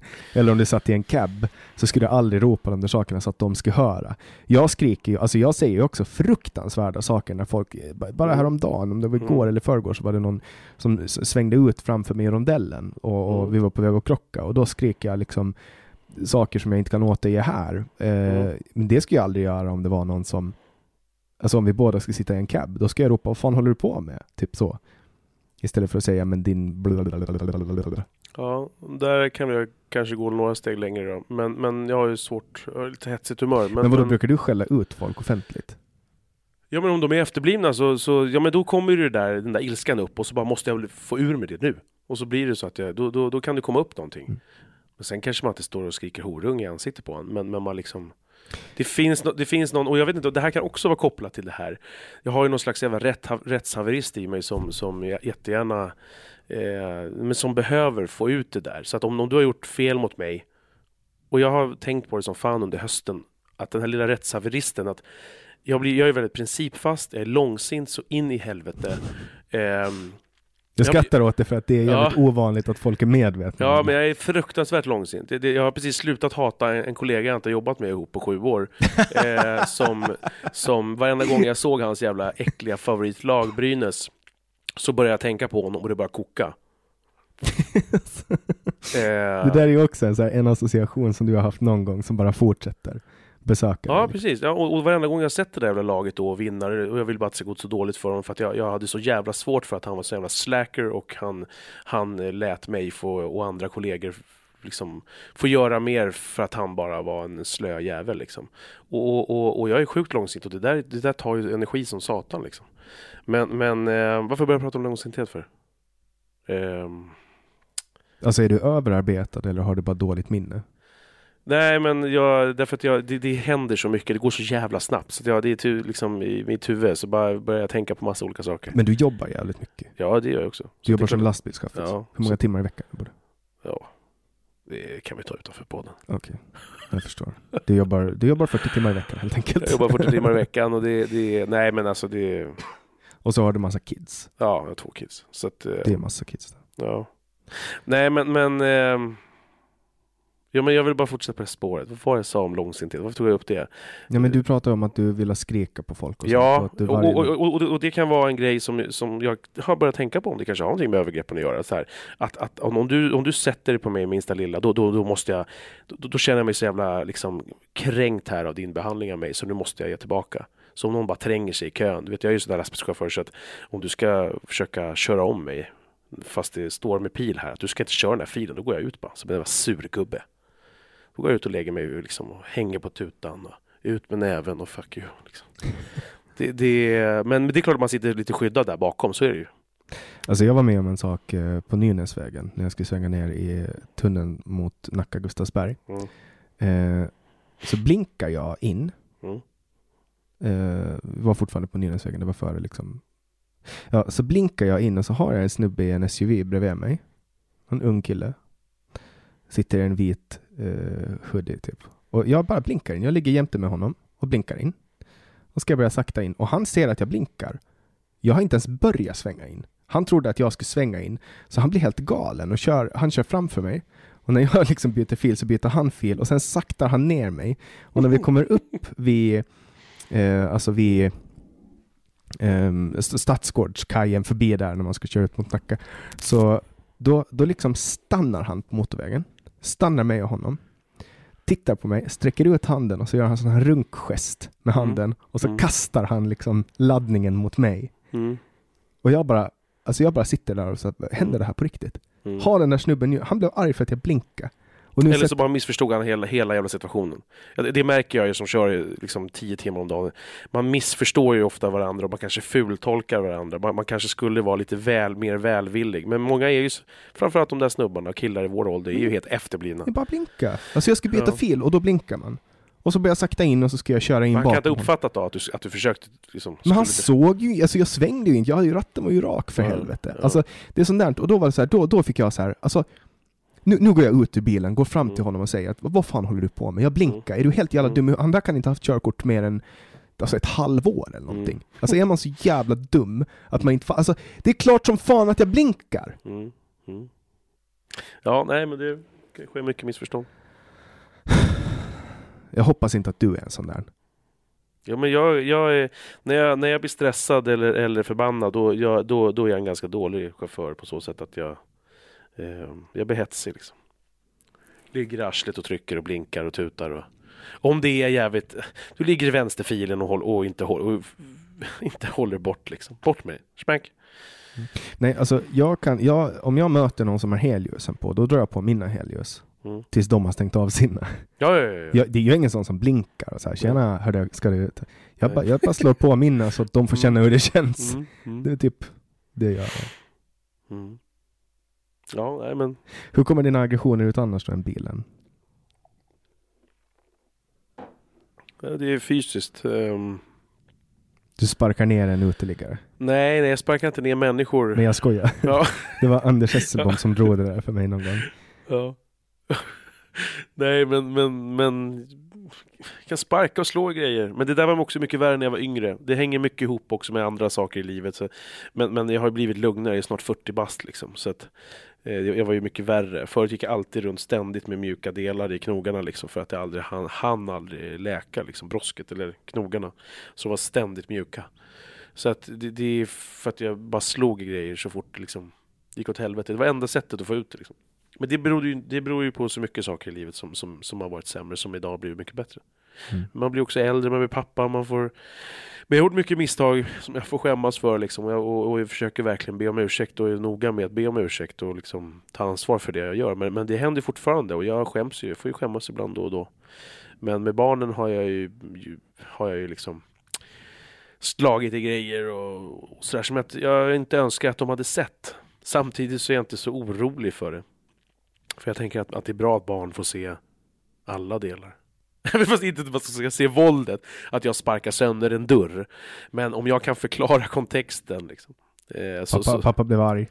Pappa blir arg och kan inte kontrollera mig. Det här ligger hos mig. Det är mitt fel. Jag ber om ursäkt ifall du blir rädd. Jag menar inte att det är någonting positivt och någonting man ska sträva efter. Jag bara jag försöker att inte vara för hård. Jag försöker se den liksom någonstans resa jag ändå har gjort. Eh, Det är bättre nu än vad det var förut. ja. Work in progress. Ja. Progress not perfection som vi brukar säga inom anonyma alkoholister. Mm. Det går inte att räkna med. Alltså det är ju en långsam process. Det är ju försöka vara så open-minded som möjligt och, och Ja, du har tatuerat in open mind på, Mm. på knogarna igår. mm. Det var bara impuls, impulsgrej. Eh, när jag ändå var tatuerad med för annat. Men ja. Nej men för att det, jag tror det är en bra påminnelse liksom. Jag har stängt mycket dörrar och försöker vara att inte göra det. Mm. Fan, det, är- alltså, det är lite speciellt för att du och jag har träffats två gånger Mm. när vi poddade. Det var Mm. första gången och nu är andra gången. Mm. Och så har vi pratat lite på telefon, inte supermycket men lite. Mm. Men jag har lyssnat på din podd och du har lyssnat på min podd och då är det som Mm. att vi känner varandra. Mm. Det här är ju någonting som bara två poddare kan uppleva. Ja, fa- ja faktiskt. Ja. Ja. Det är jättefint. Eh, men sen har vi ganska mycket av att kommunicera tycker jag ändå på telefon. Men, Ja, ja. du kommer ju med dina äckliga jävla röstmeddelanden. Alltså jag blir så arg. Jag jobbar ju uppenbarligen bara 40 timmar i veckan, men så det är därför jag skickar. Jo, jo jag men alltså du, alltså du måste förstå att om du skickar så här Mm, 15 mm, minuter mm, röstmeddelanden, ska jag sätta mig ner och lyssna på 15 minuter när du sitter med massa jävla bisatser och harklar dig? Det kommer inte att ske, bror. Nej, nej, nej, nej. Ja, du får skicka, det finns en så funktion, du trycker på, på tangentbordet på iPhone så finns det en liten högtalare eller en liten mikrofon, du trycker på den och så läser du in ditt meddelande. Du tappar alla punkter och sånt men jag tror att jag kan läsa det. Du Mm. får använda den i framtiden. Mm. Jag tror att det, Hör aldrig mer av mig. Mm. nej, men det, du får ringa eller skriva. Ja. Det är så här, röstmeddelanden, jag vet inte ens varför den funktionen finns, den borde förbjudas. Det är ganska många som har börjat ändå uppskatta det för att det är ganska bra. Framförallt så har folk som inte använt, aldrig någonsin använt det förut börjat svara tillbaka för de märker vad skönt det är att slippa skriva. Så det beror ju på om man har tid och möjlighet. Till exempel om jag sitter och pratar med en annan lastbilschaufför så är det perfekt. Då sitter de ju bara och smackar tillbaka. Men jag förstår att det är jävligt drygt. Det, det, jag fattar ju det. Folk, när folk skickar själv, till mig, 17 stycken. Det är ju mycket att ta sig igenom, så är det ju. Mm. Men jag ska tänka på det, jag försöker tänka på det. Ja, nej men testa att använda speech to text eh, funktionen. Mm. Men det, det, är skönt, det är skönt att prata med. Jag, jag har ju, alltså Mm. hela den här gångna veckan, så igår bröt jag ihop på gymmet. Alltså jag bara tappade, jag satt och grät i kanske 20 minuter. Alltså det bara kom, jag kunde liksom, jag hade inte ens min första reflex var att jag skulle dra mig tillbaks. Du vet, jag går hem nu, ingen märker någonting. Men, men, och, så, och så började jag gråta, men, men jag hann liksom inte ta mig hem. Eh, det var typ som du vet när man ska spy. ska man spy så spyr man. Mm. Och så var det också. Så att, eh, men det känns tryggt och skönt liksom. Jag är glad att jag inte sitter med någon nu som jag ska podda med som jag har massa så här prestationsångest och vet att jag måste liksom hålla ihop mina känslor. Hålla ihop. Jag, tänkte, jag tänkte från början inte, jag tänkte så här, det här är första gången som jag inte skickar ut ett avsnitt. Att jag tar paus den här veckan. Men jag har lovat mig själv att, att jag aldrig ska svika mina lyssnare. Men det är jättefint att du då av dig. Men, men vad, vad är det som har hänt då? På den här veckan? Min kompis, eh, min kompis har gått bort. Och ja, jag fick reda på det häromdagen. Och det är alltid svårt. Men nu, nu är det liksom så påtagligt. Det har varit en tuff höst. Min, eh, min morbror gick bort i höstlovet och jag fick inte åka hem. Och nu hände det här. och Coronarestriktioner gör att jag sannolikt inte kommer att få delta på begravningen. Ja, det är på Åland. Jag trodde Nej, det är här i Sverige. Han, han är svensk. Men eh, du vet, man får bara vara ett maxantal på en begravning. Och, och familjen är prioriterad. Kan du inte... Kan du inte åka dit och vara där utanför på avstånd? Ja, jag, jag ska lösa någonting, men ändå... Ja, jag ska lösa någonting. Men sen är det också så här... Det är oklart vad dödsorsaken är. Eh, man vet inte riktigt vad... Eh, var det självmord? Var det överdos? Var det förgiftade droger? Det är liksom mycket frågetecken och mycket, mycket som kommer upp också. Det här liksom startar. Du vet när, när man öppnar kranen med gråt, då kommer alla andra de här sakerna. Jag har ännu inte riktigt eh, bearbetat min, min morbror gick bort eh, på höstlovet bara för någon månad sedan och jag växte upp med honom och så ska helt plötsligt så, ska, så kommer allt samtidigt. Du vet, hur, gammal var polaren? 89 Mm. och så ska man liksom tugga i sig att, att han inte finns. Jag pratar med honom bara liksom. Jag pratar med honom ganska ofta. Och, Och han ringde, vi, vi, vi ringde varandra ofta och smsade och höll kontakten. Även trots att det var corona och sen ja, vi hade projekt på gång också, saker vi skulle göra. Hur är du annars? Har du haft någon nära dödsfall innan din morbror nu och sådär? Ja, Hur är du liksom på att hantera sådana sorg och det? Är du bra på att process- processa det eller? jag tror inte att jag är bra på att hantera någon känsla. Alltså mitt sätt att hantera känslor har alltid varit att eh, gå in i något eh, destruktivt beteende. Du vet för mycket, för mycket Playstation, för mycket datorspel, för mycket alkohol, för mycket mediciner. För mycket Playstation kontra mediciner eller alkohol känns det ju så här. Då Mm, kanske det får vara så då? Eller? Men 18 timmar om dagen. Ja, Vet. det var att ta i. Ja, så att det, och för mycket mat, jag har ju hanterat det med mat. Så att mitt sätt att hantera känslor när det blir för mycket, och att jag ska sitta med känslorna, då, då blir det liksom att jag istället uh, indulger i någonting. Jag bara liksom dyker ner i det, som idag på gymmet. Alltså, jag drog, alltså jag drog ett pass så att jag hela tiden hade ont någonstans i kroppen. Så att den här smärtan ska ta över. Det är ungefär som liniment. Har du använt det någon gång? Linex. Nej. Du, du smörjer det på musklerna eh, och så börjar det bränna. Och så bränner det så mycket så att om du har ont i musklerna så känner du inte att du har ont i musklerna. För att det bränner så mycket från linementet. Och så luktar det, är tigerbalsam. Det är ju liniment. En form av liniment. Mm. Så att det är typ så att jag går in, jag dyker in i någonting annat och, och så. Vad ska du göra den här gången då för att inte hamna så djupt i det? Alltså nu har jag ju suttit med mina känslor. Jag var inte var i skolan. Uh, igår var jag inte i skolan och idag var jag bara halvdag. Just för att det kommer på nätterna. Och sen så fort jag ligger och tänker på det och så gråter jag och sen somnar jag och så drömmer jag om honom. Så, Tycker du att det är jobbigt själva den här gråten eller? Ja, det är det. Speciellt framför andra människor. Ensam så har jag inga problem att gråta. Men när andra människor ser mig så hatar jag, jag hatar kontrollförlusten. På Det- vilket sätt är det en kontrollförlust? Ja, men jag, kan inte, jag kan inte välja att sluta gråta. Jag kan, stå, jag kan stoppa gråten om jag känner att den är på väg att komma. Liksom. Att jag kan dra mig undan och gömma mig och så. Tänka på något annat. Ehm, Men vad, vad är det värsta som kan ske om du, du bara släpper det på gymmet eller som du gjorde och, och andra får Hur gjorde du idag? Eller alltså när du väl släppte? Var det, var det idag det eller var igår? igår, igår kväll. Ja, Nej, men jag satt mig ner på golvet och grät. ja, då var väl folk där omkring eller? Ja. Men det, det, blev det, det blir ju en grej. Ja, Och det, jag tycker inte om att det blir en... men du, är en- du är en människa som gör grejer. Brukar du gråta? Jag älskar att gråta. Jag, kan, Mm. alltså jag, sitter, jag satt senast i morse och grät i min bil. Nej, jag gråter ty, nästan typ varje dag. Men ja, jag uppskattar det för att det är en känsla som allt annat som man bara får lära sig försöka hantera. Och jag tror att ehm, att, att, att ta med människor så som att prata i, i en podd och låta sina lyssnare höra på sitt sköraste skit eller att eh, ja, klart med en främling på gatan verkar konstigt, ursäkta kan du stanna för jag vill gråta men, men jag menar om folk ser dig så bara what the fuck jag tror folk uppskattar det mer. Sen finns det alltid en risk att folk inte riktigt vet hur de ska göra. Mm. Absolut, men, men det är deras skit. Eh, Alltså, jag tror att den där ömheten mellan oss och, och kunna, kunna göra en sån sak som att gråta är, det, det, det finns inget att förlora. Jag tror att det är en påhittad idé att man ska förlora någonting i det. Jag har liksom instinktivt alltid hållit gråt borta. Det är som att jag förlorar någonting när jag gråter.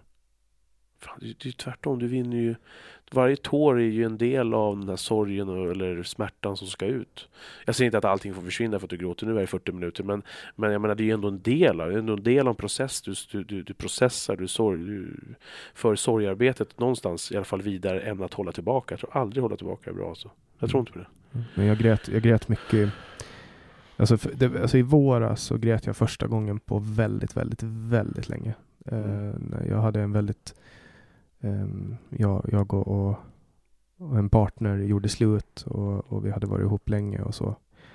Och då under hela den här processen, det var en lång, lång, lång process där vi liksom långsamt började inse att vi eh, inte borde vara ihop längre. Då grät jag mycket vid några tillfällen. Men det var första gången på Med henne eller själv? Både och. dels med henne eh, men också utan. Eh, och den här totala kontrollförlusten. Eh, Känner du ingen, in, ingen så här att du kommer personen som du har framför lite närmare genom att du... mm, jag, jag tror ju att jag förminskas hos dem. Att jag visar sårbarhet som är att jag exponerar mina svaga sidor och på det sättet blir sårbar. Det är lätt att skada mig då. Ja, det kan ju finnas sådana sinnessjuka människor som skulle gilla det, att, att, att, att såra dig. Men, men ja, jag vet inte. Jag har svårt att köpa det. Jag har alltid haft svårt för, för gråt. Jag tycker det är jobbigt. Det är, jag känner förnedring. Jag gömmer mitt ansikte liksom. Men sen är det ju inget konstigt att gråta när, när ens kompis dör. Men ändå.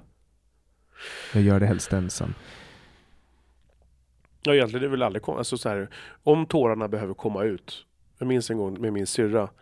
Eh, hon, hon, hon sa så här, nej men pusha inte. Jag är en sån så att om jag märker att någon är på väg och så säger de så här, nej men sluta nu, prata inte om det där Patrik. För att jag, det, då, då blir det lite tvångsmässigt. Plus att har nog aldrig varit med om att om man har pushat på samtalsämnet lite grann. Ja, jag blir så ledsen när vi pratar om det här. Ja, men och så frågar man lite till. Det är klart, säger någon såhär, nej, nu pratar vi inte mer. Ja, men okej, då, det är klart att då slutar jag prata. Men om jag märker att det ändå finns ett litet motstånd, att, att, att, att nu kan jag kanske börja gråta, men att okej, de är ändå med på noterna. Så, så försöker jag pusha på lite för att jag har aldrig varit med om att någon efteråt har sagt så här, nej shit, det här var, det var jättejobbigt. Det kan ju alltid vara så. Det, det finns ju två sätt att trösta. Ett sätt är ju att stoppa gråten och ett annat är att hjälpa att låta det komma ut. Ja. Och jag tror att sättet som vi blev tröstade när jag var liten, eh, när jag grät, det var så här, alltså på dagis och, och så. Det var så här att sluta gråta nu. Ja. Det, det, för att det fick jag höra. Ja, men det fick jag höra många gånger så här. Sluta gråta nu, det var bara en liten skrapa. Eller sluta gråta nu, det är en kille. Stora mm. killar gråter mm, inte. Nej. Och jag tror att det kan ha med det att göra. Alltså att när, varje, när jag känner liksom kontroll för, för att det där är ju, det är, det är ju autonoma eh, nervsystem som, som på något sätt släpper, alltså man tappar ju det. Jag tappar kontrollen när jag börjar gråta. Det är som att spy. Jag bestämmer inte att jag, nu ska min magsäck dra ihop sig eller vad fan det är som drar ihop sig där nere som gör att jag spyr. Utan det där är liksom, det är någonting som tar över och sen är jag utan kontroll tills det är borta. Men sen när det är borta då? Är det inte skönt då? Nej, då försöker jag bara glömma bort att det har hänt liksom. Om du tänker tillbaka på de gånger som du verkligen har... Jag får ju ont i huvudet efter efter jag gråtit. Jätteont i huvudet. Ja, då får du ladda med lite Treor. Ja, men jag, jag är inte så keen på mediciner. Får, får jag berätta en superkort historia? Självklart. Det är ju det jag poddar med liksom. Ja, men, men jag tänker alltid berätta om jag vill inte bara breaka. Men, men där, du sa de här orden, stora pojkar gråter inte. Jag var uppe en gång, jag har släkt uppe i Norrland, så var uppe i Nässjö centrum och käkade pizzeria och så var det, var det en familj där som hade pizzerian och så kom pappan in, eller pappan stod och lagade pizza och så kom sonen in, typ fem bast. Jag var där med mina, mina barn, mina barn var typ fem bast också. Eh, och så, så kommer han in och gråtande, så här, lite hulkande liksom. Och då säger han precis det där. Men du, stora, st st pojke, po stora pojkar gråter inte. Och jag bara kände vilken jävla våldtäkt du precis begick. Och jag sa direkt till mina barn att det där är bullshit liksom. Ta aldrig till de där orden. Eh, alltså, du, du, kan inte säga så. Du kan inte, alltså, förstå när han sen är 6, 7, 8, 10, 15, 20 kommer han komma ihåg det där om det där är någonting som repetitivt sägs från hans pappa. Att du ska inte gråta. Du ska inte, du ska inte visa det här. Vad fan gör det med honom som 22-åring? Så var det ju för mig alltså med dagis och skolan, att det var ju så här, släpp inte ut det. Så är, du en... är, det, är det där lite, är det lite finskt? Mm, det vet jag inte. Alltså, vi har ju inte jättefinsk mentalitet. Vi har ju åländska, det åländska egensinnet. Är det mellansvenskt och finskt? Ja, kanske. Kanske lite ryskt också. Då. Vi var ju ockuperade av ryssarna ganska länge. Men, men alltså, min mamma har ju alltid varit så här, men släpp ut det onda. Hon menar typ att det är som mm. dit också gråta, att man släpper ut gift. Mm. Eh, men men eh, man lyssnar ju inte så jättemycket på sina föräldrar när man är liten. Det är ju viktigare att höra vad folk i skolan säger. Ja, jo, man, jag har ju inte blivit tröstad på ett sånt sätt att folk bara ja, kom igen nu Jannik, släpp ut det, gråt ut allting. Utan de har mer sagt kom igen nu, samla dig, det här blir bra, det ordnar sig. Typ så.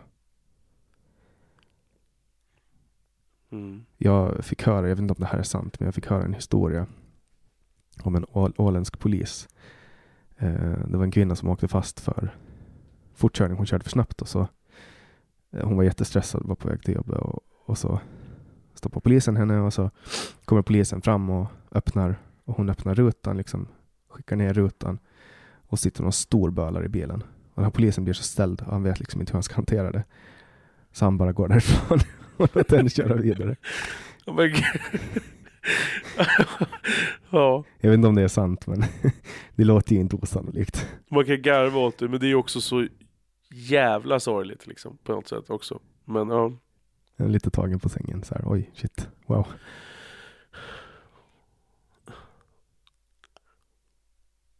Men hur mycket står den här eh, kontrollen som du förlorar, hur mycket står det att det är du som tappar kontrollen inför dig själv kontra att andra ser? Andra ser, jag vill inte att folk ska se. Mm. Jag vill ju vara i kontroll över min... Jag har svårt med kontrollförlust. Jag kan ju vara ganska impulsiv. Och droppa så här, skämt och sånt. Och då är inte jag i kontroll. Ibland är det ju jätteroligt, det jag säger. Alltså ibland säger jag jätteroliga saker, men det händer för ofta att jag sårar någon. Och de här impulserna är inte jag i kontroll över. Men vad är det för typ av grejer då? För jag har svårt att... Ja, men som på gymmet så är det en kille som jag halvt känner Mm. och så ska jag skoja med honom men det här är ett sånt där är så här autonoma nervsystemet som skickar ut ett skämt. Han hade handskar på sig när han gymmade. Så frågade jag honom så här, har du tampong i röven också? Du vet sådana grejer utan att ens, alltså jag hör mig själv säga det för att jag har en sån jävla, det går så snabbt. Alltså, Ja, alltså ja. ja. Du vet, och, och då är det så här, det där är en impuls och, och jag kan inte rå för, för den där impulsen. Men jag känner att jag borde ha ansvar över att stoppa den. Men sanningen är att jag stoppar jättemånga sådana där impulser hela tiden. Men ibland kommer det. Och, och han tog det på rätt sätt. Och, och det är jävligt tur liksom. Hur Men vet det du skulle det då? kun- eh, därför att jag sa till honom direkt efteråt, alltså, förlåt. Alltså jag menar verkligen inte att, att liksom så här, på något sätt vara nedlåtande, utan det där kom, jag hade ingen kontroll över det, jag hade en dålig dag, Ehm, jag var uppe i varv. Och när Är det jag, som någon slags Tourettes nästan? nej, men jag är bipolär och då kan man gå in i hypomana stadier där man har lite mycket energi och tappar lite så här sociala gränser suddas ut och så här impulsiviteten tar över och så. Och, och jag hade en sån dag där det är väldigt nära. Finns det, finns det någonting, eh, lite att du, blir du lite irriterad, tycker du så här, vi gick lite bögiga handskar? Har du nej, nej, alltså jag, bara- det jag, inget, inget sånt? nej, eller? nej, alltså det var, det var, det var ett skämt. Ja, ja. Men du vet, den där skämtnerven har inte jag kontroll över ibland. Det Nej. bara kommer saker och ibland är de jävligt roliga. Ibland är det skitkul, för det kommer snabbt liksom. Det är ju en rapp reflex. En riktigt rapp grej, du vet när man kan vara snabb på, snabb på svar på tal. Du vet man säger någonting, någon säger någonting och så, och så har man någonting jätteklipskt och bara droppar det direkt. Det är som någon slags mentalt laxermedel, det är bara, du får ingen stopp på det. Men, Det typ, bara, men jag stoppar ju en del av, Mm. av impulserna. Eller de flesta. Nio av tio impulser så stoppar jag, resten är liksom eh, Resten kommer av sig själv och då mm.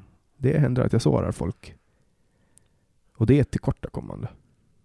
Jag tycker att det här är så det är så sorgligt ämne just det här att visa sorg. Att, att, att, eller det är ett sorgligt att människor tycker att det är så svårt. För jag tycker det är så fint. Alltså, eh, nu när vi sitter och pratar om det här så du får inte känna någon press, men jag vill bara vara ärlig.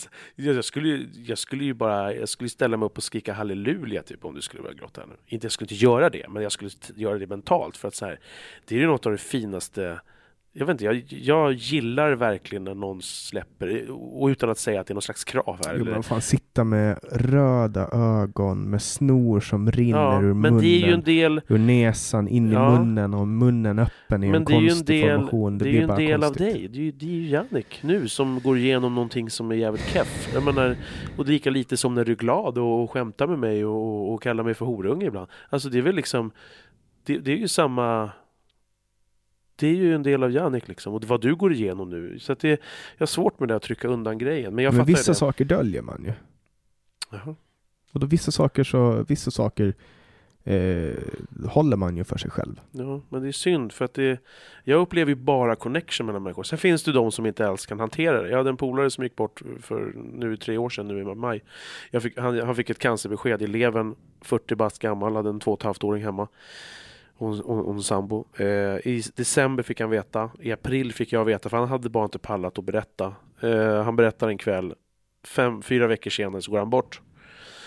Och eh, det där tog hårt som fan på mig. Vi var inte super, super tajta, men vi hade hängt en hel del och sådär, jobbat några år tidigare.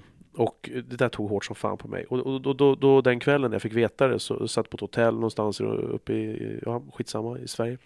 Och så, så drack han bärs och så, så pratade jag med honom, käkade middag och sen så ringde jag honom och han berättade allt det här och så ställde jag massa frågor. Och då sa han så här Åh, vad skönt det varit att svara på de här frågorna Patrik. Och liksom, för att det är ingen som har ställt dem. Och jag så här, fuck, folk har vetat i fem jävla månader här. Och folk ställer inte de här. Jag frågar, ja, hur länge, hur mår du, hur, när ska du göra det? Jaha, när ska du dö nu då? Alltså jag bara liksom frågar mm. lite frågor som jag blir nyfiken på, som jag känner så att det här kan inte jag, jag kan inte stoppa, det är som ditt skämt där på, jag kan inte stoppa den frågan liksom. Jag, jag, jag behöver fråga det för att jag vill veta det och för att jag, jag tror att det finns ett värde att, vis, att, att liksom fråga det där och då. Och, och, och, och det är sorgligt och jag har ju märkt det att människor ehm, de backar gärna för de tycker att det är svårt att veta hur människor hur de ska hantera människor som exempelvis är sjuka. Och tänker att jag ska inte vara i vägen och sådär. Så det, det, jag tänker att det är såklart att det också beror på dels din egen reaktion men också hur människor runt omkring dig har reagerat. Har människor under åren, som din mamma som du säger, släppt dig fri, släpp ut giftet har hon och andra runt omkring dig ändå tillåtit dig? Ligger det väldigt mycket hos dig eller är det väldigt mycket hos Alltså de här också? skämten som jag har gjort. Alltså, ja, men jag alltså- tänker gråten. Ja, men gråten den har jag ju hållit bort, hållit för mig själv. Ja, okay. Och så. Men, men alltså just de här skämten blev jag varse om, jag tror det var min syster som berättade till mig. Någon gång, jag frågade henne så här, men kan inte du bara så här upplysa mig om, jo jag höll på att läsa en bok om, om så här en skuggsida och skuggpersonlighet, typ så här och då, och då skulle man fråga tre nära personer så här, om, om saker som man själv inte ser. Så här. Och då sa hon det, alltså ibland när du skämtar, man, alltså, du tror att du skämtar så säger du saker som är elaka. Och jag visste inte om det, så här, jag trodde att det var skämt. Mm. Så här, och det var då jag blev varse om det. Det här var kanske fyra, fem år sedan, samma veva som jag blev nykter. Mm. Jag har varit nykter nu i januari. Jag har varit nykter i... 27 januari? Ja, det var sista gången jag drack 28, det är första ja. dagen som jag drack. 2000... 17. Ah, fuck. Ja, ja nej, men det är fyra år. Mm. Eh, så jag firar ju aldrig min födelsedag, eh, 25 januari. Jag firar 28 januari då som är min nykterhetsdag. Men i alla fall då berättar hon det här till mig. Då säger hon att fan ibland när du skämtar då då är du riktigt taskig. Kan vara riktigt elak och man blir ledsen. Och då har inte jag sett det så jag märker inte själv. Det är, det, det är en sån där grej som man hör när människor berättar det där. Om de inte har Tourette så tänker man nästan att det är som någon slags undanflykt, en påhitt för att inte ta ansvar för det. Men jag har inte hört någon berätta så detaljerat om det så. Mm. I kombination med vad du, det här med bipolär och det. Ja, spännande. Det är så här, och det, jag, blir, jag blir ju ledsen av att veta att jag har sårat någon. Mm. Så för att jag, det kan vara så här ibland så det är klart att man blir konfronterad med det ibland. Varför sa du sådär? Och då blir jag så här, oj shit, blev du ledsen? Så här, fuck, åh nej. Och så blir jag helt knäckt av det. Så här, har jag, först, har jag sårat en annan människa? Hur fan, varför liksom? Jag ville inte göra det. Och då är mitt ansvar att fixa det. Se till att det inte händer igen. Hur, eh, hur viktigt, viktigt är det för dig att få det här med begravningen? Jag tycker att det är viktigt att få säga hej då på ett, på ett vettigt sätt. För jag tänker att rent fysiskt så kommer de ju gå, beroende på hur kyrkan ser ut, med, med kistan. Ja. På utsidan och in.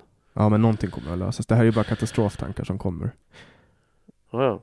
Men, men det är viktigt. För vissa är, är det ju, det där är olika viktigt. Uh, så att uh, för mig skulle det också vara jätteviktigt att få vara där fysiskt. Det, det, det är superviktigt. Annars kan jag bara, du vet med de som som jag är gemensamma vänner ska ordna en minnesstund eller någonting. Men att jag får ett, någon form av farväl liksom. Det känner jag att är viktigt. Och lite svar kanske på vad som har hänt. Ja, men det, det, det, det kommer att dröja ett tag också. Förrän, förrän svaren kommer. Det all labbkapacitet i Sverige används till corona nu. Mm. Och det får man det får man respektera liksom.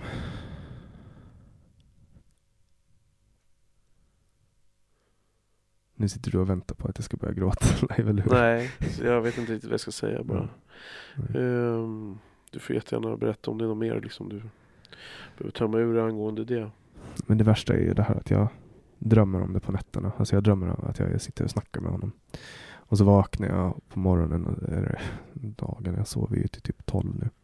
Och så blir jag nästan lite så här religiös för att jag tänker så här, shit, nu har jag pratat med honom på riktigt. Nu har vi hängt där.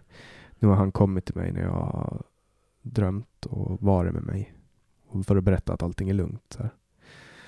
Och vi satt i hans bil och åkte runt liksom. Som vi gjorde ibland. Och det har hänt två nätter i rad nu. Att jag liksom chillar med honom.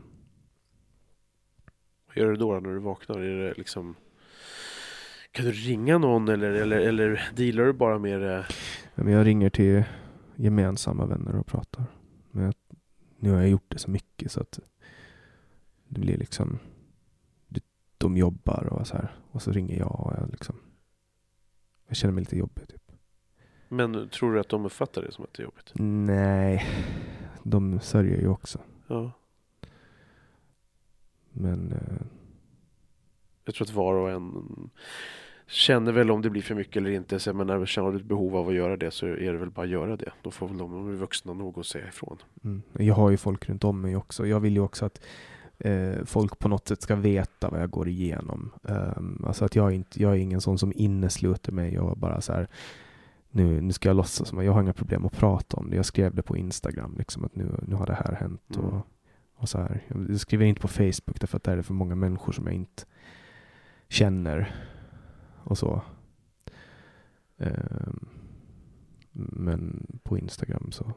Jag, är ganska, jag tror jag visar lite mera känslor på Instagram. Även om jag inte postar där så ofta. Skrev det på Twitter också och då blev det en jävla diskussion om droger istället. Så här, folk bara tog min kompis eh, dödsfall och gjorde det till en debatt om narkotikapolitik. Aha, okay. och det får de göra om de vill, jag bryr mig inte men jag bara tänker att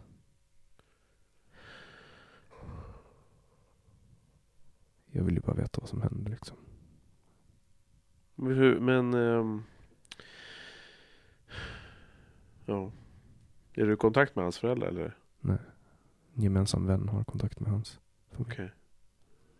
Jag, jag känner ofta så när folk dör att jag på något sätt vill lämna folk i fred i deras sorgeprocess. Men Ja, fan. Och, där, och där ja okej. Okay. Det, det, kan vara en hel del eh, ego-boost i det. Eh, men där känner jag så här, alltså i det jag ska säga nu, att, att, att där känner jag nästan tvärtom. Att så här, jag kan också bli lite torsk på att när jag vet att någon har det jobbigt, så dels för att jag vet att många inte hör av sig till någon som har det jobbigt. Jag, jag har ingen aning om dina polare, när du har skrivit ut det där, hur många som har hört av sig och skrivit till dig. Men, men jag tycker man ser ofta rätt, man ser skiljelinjerna, vilka, vilka som är polare och vilka som är lite mindre polare. Det behöver inte vara icke-polare bara för det. Men, men, men, och där... Jag säger inte att du gör fel, det är inte så. Jag bara menar att, du, att, att jag tror att människor tänker så ofta att ja, men jag, är, jag vill inte vara i vägen. Och jag tror att den tanken ska man bara droppa direkt. Jag, jag tänker att det kanske har att göra, alltså att det säger mera om hur människor hanterar olika saker. Alltså en människa kan vara hur sympatisk som helst men bli helt ställd när den ser en bilolycka. Eller den kan vara hur eh, prat öppen och öppensinnig som helst men om någon människa dör i deras närhet så vet de inte hur de ska hantera situationen. De vet inte om de ska säga jag beklagar eller ställa frågor eller vara tyst eller lägga en hand på axeln. Alltså du vet, en del vet bara inte och och, och, och sen kanske de är osäkra över hur personen ska uppfatta det och ta emot det och då blir de helt handlingsförlamade. Det händer ju. Ja, men, men, men å andra sidan kommer man ju, tänk om det är precis det som den där hade behövt. Jo, men, men det, så där, det är ju som alla andra mänskliga relationer, det är jävligt komplext alltså. Nu är ju folk så här klasskompisar så alla reagerar ju olika när jag berättar det. Och en det blir alltså en, en, en det blir pa, alltså paralyserad och blir så här, vad, jag vet inte vad jag ska säga. Så här, Men jag tänker de som är djupt, djup, djupast inne i det där. Så om jag inte skulle, nu har inte jag ens sagt det, jag beklagar, jag har inte ens sagt det. Men jag, Jag, tror, jag tror du gjorde det igår. Ja, ringde. okej.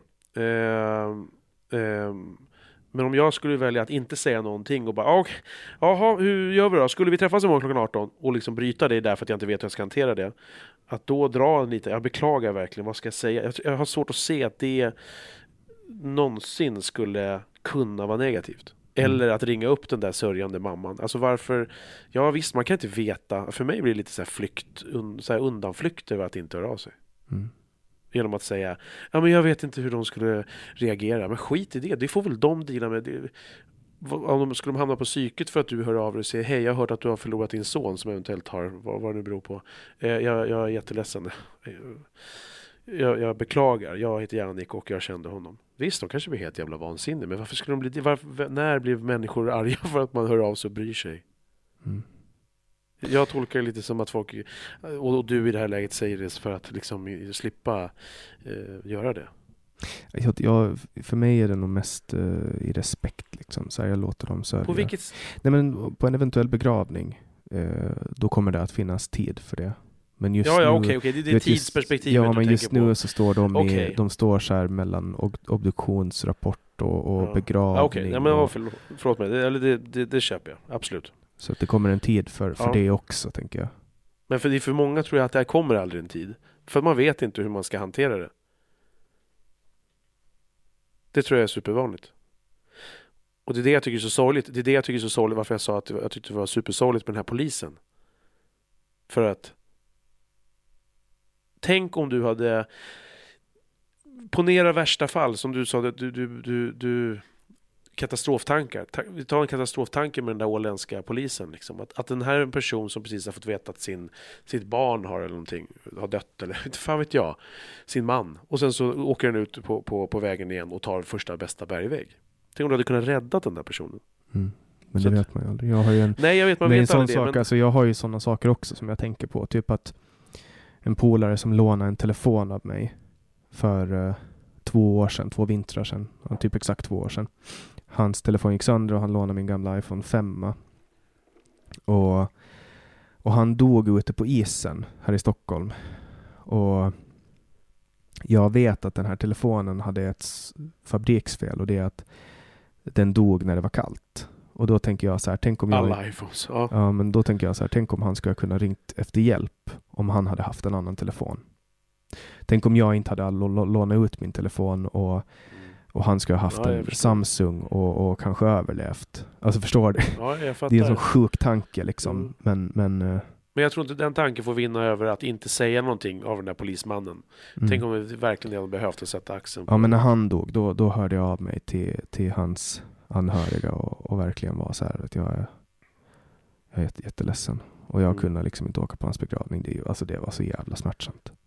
Ja. Det var så jävla smärtsamt att jag inte jag var fysiskt förhindrad att kunna vara där. Så, så att det där är, det är sånt. Men man får säga hej då på sitt eget sätt. då. Och nu är det ju corona. Tänk på alla 10 000 människor i Sverige som har dött i corona, som har anhöriga som inte har fått. Ja, det är horribelt. Jag vet inte hur man... Ja, Det vissa kanske fixar det, men, men eh, jag tror för många är det väldigt viktigt. Liksom. det är next level shit. Mm. Det, den här pandemin, alltså jag, eh, vi kommer aldrig att få vara med om något så här sjukt igen hoppas jag. Det har ju varit riktigt jävla pissår. Ja. Ja. Jag har då haft mitt bästa år på tio år, men, men, men det är bara personligt så. Men, men jag har inte varit drabbad av corona så på det sättet. För att du kör lastbil. Ja, och för att jag inte haft någon supernära som har gått bort eller, eller, eller blivit jättesjuk eller sådär. Men, men det har varit mycket positiva saker i mitt liv, så jag har svårt att se 2020 som ett skitår. Men det är ju så, så är det ju. Det är, man saknar ju liksom mm, värme från människor. Vad vara i en lokal med andra människor? Det känns liksom... Ja, på det sättet har jag sån extremt jävla tur som, som bor ute på en skola. Mm. Mm, Där vi har liksom, skolan har bostäder. Så att vi är nära. Och jag vet fan hur jag ska klara det här senaste halvåret utan det. Alltså shit. Du menar om du vadå, du bott centralt Nej men om jag hade bott som jag bodde när, jag, när corona började. Bodde ensam långt ute på Tyresö. Och det var jag och Luna liksom. Och vi satt eh, 18 dagar i karantän när, när krisen kom liksom. Utan att träffa en enda levande människa. Fan jag har aldrig varit med om något liknande. Nej, vilken tankeställare. Och du var väl, du var väl alldeles nyss också? I, du var väl ensam i, vad var det, tio dagar eller? Ja, sex dagar var jag ensam. Jul. Under julen? Ja. Fy fan vad deprimerande. ja, men det är också så här. Vet, jag, vill inte, jag vill inte ta med mig någon smitta till Åland. Och så här, man ska sitta i karantän i 14 dagar när man kommer dit. Och, och så här. Och då, då känner jag att då är det bättre att jag, jag sitter ensam istället för att eventuellt dra dit någonting. Alltså tänk om Mm. jag skulle dra dit eh, viruset och så skulle någon person dö. Alltså om jag skulle döda farmor. Fy fan alltså. Mm. Fy fan. Ja. Men det, det, det har varit det varit ett riktigt jävla mongoår. Och 2021 började inte superbra. Ja, jag vet inte om vi kommer bli av med skiten. Nu är det ju vaccineringar på gång i alla fall. Men jag har en ljuspunkt som jag känner. Det var, det var att jag första gången tog, tog hand om en häst själv som, som hästskötare. Ja, alldeles nyss va? Ja, lördags. Ja, eh, på. Gävletravet. Och så, och så vann den hästen. Och det var, det var en storslagen känsla. Det, det var, jag önskar att jag kunde liksom kapsla in den här känslan och spara den och ta ut den lite nu och då. Du kommer kunna göra det igen. Det hoppas jag. Men och jag blir ju inte stolt till exempel av det här, av att podda. Jag blir inte stolt över det längre. Som jag blev i början när jag lyssnade på det och kunde känna wow, nu har jag blivit stolt över det här. Men den där grejen, den, den är så ny så att jag blev riktigt stolt över den. Jag Känner bara... du inget sånt över podden? Nej, nej, jag är så van. Alltså man vänjer sig. Det är som du måste ha mer, man måste ha mer sprit hela tiden. Ja, men det är typ som jag brukar fråga förut när jag var yngre så var jag fascinerad av rikedomar och rika människor. Så brukar jag fråga, men fan är det inte roligt att vakna på morgonen och vara rik? Och då fick jag svaret alltid så här, men alltså man vänjer sig. Jag är van. Så här, för mig är det inget speciellt. Så här, jag går ändå runt och har problem och är rädd för saker och orolig för saker och sånt. Att det är kul i början men sen slutar det vara roligt. Mm. Så. Men just det där, jag har ju, jag har ju inte hållit på med hästar inte ens ett år, alltså 11 månader med trav. Eh, och nu var det liksom första gången som jag skötte en häst och ensam och så vann han. Och det var, alltså, han var så jävla nervös för det. Och uh, han, han var, det var mellan uppvärmningen och loppet och han stod och skakade och var nervös. Så jag kramade om honom, eh, la händerna runt huvudet på honom och så la han ner sitt huvud på min rygg. Och så stod vi i 20 minuter och kramades liksom. Och han, du vet, jag tröstade honom och var så här, peppade honom, fan det kommer att gå bra där, det kommer att gå riktigt bra. Eh, och så gick han ut och så sprang han så jävla bra. Mm. Det var, Vad fint, jag ser i dina ögon att du blir glad. Eller jag ser hela ditt ansikte. Men vad roligt att det verkar betyda mycket. ja, det, det är sånt som är, Men det, det är väl en bra grej 2021 då? Att, att eh, satsa på den i alla fall, värmen från djur. ja, Från, trav. Jag ska, jag ska, eh, jag, jag ska engagera mig mera i trav rent eh, fysiskt. Jag ska, tänker att jag ska ta kusklicens. Det är en ganska lång väg dit. Men får se. kul. Mm. Ska jag köpa en lite större andel i en häst också. Jag har en mycket, mycket liten andel i en häst nu, men jag ska köpa en lite större. Vad är en liten andel? Vad är det som man förstår vad det är för En andel? liten andel. Jag, Är, är det en engångssumma? eh, jag äger 10 tusendelar av en häst. Oj. Så det är, vad är det då? 0,1 procent? Nej, 1 procent. Ja. Men det är ändå ganska mycket pengar eller? Eh, nej, Nej, nej okej. 5 000 ungefär. Åh jävlar. Men eh, det, är en, det är en annan ägandeform. Den vanliga konventionella ägandeformen det är att man äger, om, om jag köper 10% av en häst så får jag 10% av vinsten men jag betalar också 10% av utgifterna. Okej. Men den här ägandeformen ehm, eh, som, som jag har nu, då, då, då betalar man en engångssumma och så får man kickback från när hästen vinner, men alla, alla summor liksom eh, veterinärkostnader och anmälnings och startavgifter och transport och sånt och träning är liksom betalt från början. Mm. Ehm, så. Men jag kan liksom inte, jag kan inte gå och köpa en häst nu, jag är en fattig studerande. Mm. Får göra det när du slänger in, har du Patreon? Ja, det har jag. Ja. När du har 10 000 där betalande varje månad så. det kommer att ta ett tag. Eh, det kommer att ta ett tag för jag kommer dit. Men jävlar vad jag är. Det, det är någonting jag är stolt över dock. Om jag ska säga någonting som jag är stolt över med podden så är det att, att folk faktiskt tycker om det jag gör och att de är villiga att ge mig pengar för det. Det är fan, det värmer hjärtat liksom. Mm, förstår det. Det gör mig stolt och glad. Du är duktig på det du gör. Det är, mm, det är bra att vara konsekvent. Ja, jag har en bit glas i foten Har också. du fortfarande kvar skiten? Ja, Mm. jag tappade ett glas häromdagen och jag har inte dammsugit. Och sen, jag trodde att jag var noggrann och sen fick jag in en jävla glasskärva. Du hörde ju mig skrika. Ja. Jag tror du bröt någon tå eller någonting. Vad fan Ja. hände nu? Nej, det är en bit glas, men den, den lär... eh, Har du ingen pincett istället för att använda dina stora händer? Ja, nej, men jag, jag bara känner om, om jag får ut den. Nej, men jag ska... Jag känner att när vi sitter och pratar om, om mina fötter, då kanske vi Ja. ska prata om något annat istället. Vi har en tio minuter kvar ungefär. ja. Vad bör vi prata om förrän vi slutar podda? Vad bör vi prata om? Mm. Vi kan ju säga att de som är intresserade av att höra oss två eh, kakafonera kan ju lyssna på Rubiks kuba. Ja. Eh, Ja men det är bara att gå in där. Jag tänkte vi slå åt er vilket avsnitt det är. Men det är bara att gå in på... Sök min- på Rubiks kuba, Rubiks kuba. Så det är CK, Rubiks kuba. Ja. eh... Vad är det för avsnitt? Det är väl, eh, ja det, vet- det vet jag faktiskt inte. Eh, avsnitt 14. Från november i år. Eh, då pratade jag med Jannik. Jävlar vad tiden går snabbt alltså. Ja men det gör det. Och det, det, det är alltid så här. Tycker du också alltid att det är i början, även fast jag också känner mig trygg med dig och så, så är det ändå så här. Det, det tar ju det, tog en stund innan man, vi kunde, jag, jag kunde sjunka ner så här liksom. Det, det, och det är väl någonting fint, men, men man behöver ge det lite tid ibland. Mm. Ja, den här gången så chillar ju Luna i sängen. Förra gången satt hon ju med dig Ja. hela tiden. Eh, hon kände av att du behövde. behövde då. Det finns ju en downside dock till att ha en terapihund som, som Luna. Att när det blir för mycket känslor så drar hon sig undan. När jag börjar gråta, då blir det för jobbigt för henne. Så att då gömmer hon sig. Men vad händer med de där hundarna man ser ibland på klipp eh, där det verkar vara tvärtom? Finns det inte sådana terapihundar som typ gör tvärtom? Ja, alltså Luna kommer ju om hon ser att jag mår dåligt eller är ledsen och då kommer hon och så, så liksom sitter hon med mig. Men om jag gråter, då blir det för jobbigt för henne. För hon liksom Mm. absorberar i mina känslor och för hennes lilla kropp att ta in min mänskliga smärta, det blir för mycket så drar, drar hon sig undan. Men är det, är det just för henne eller för hela, hela rasen?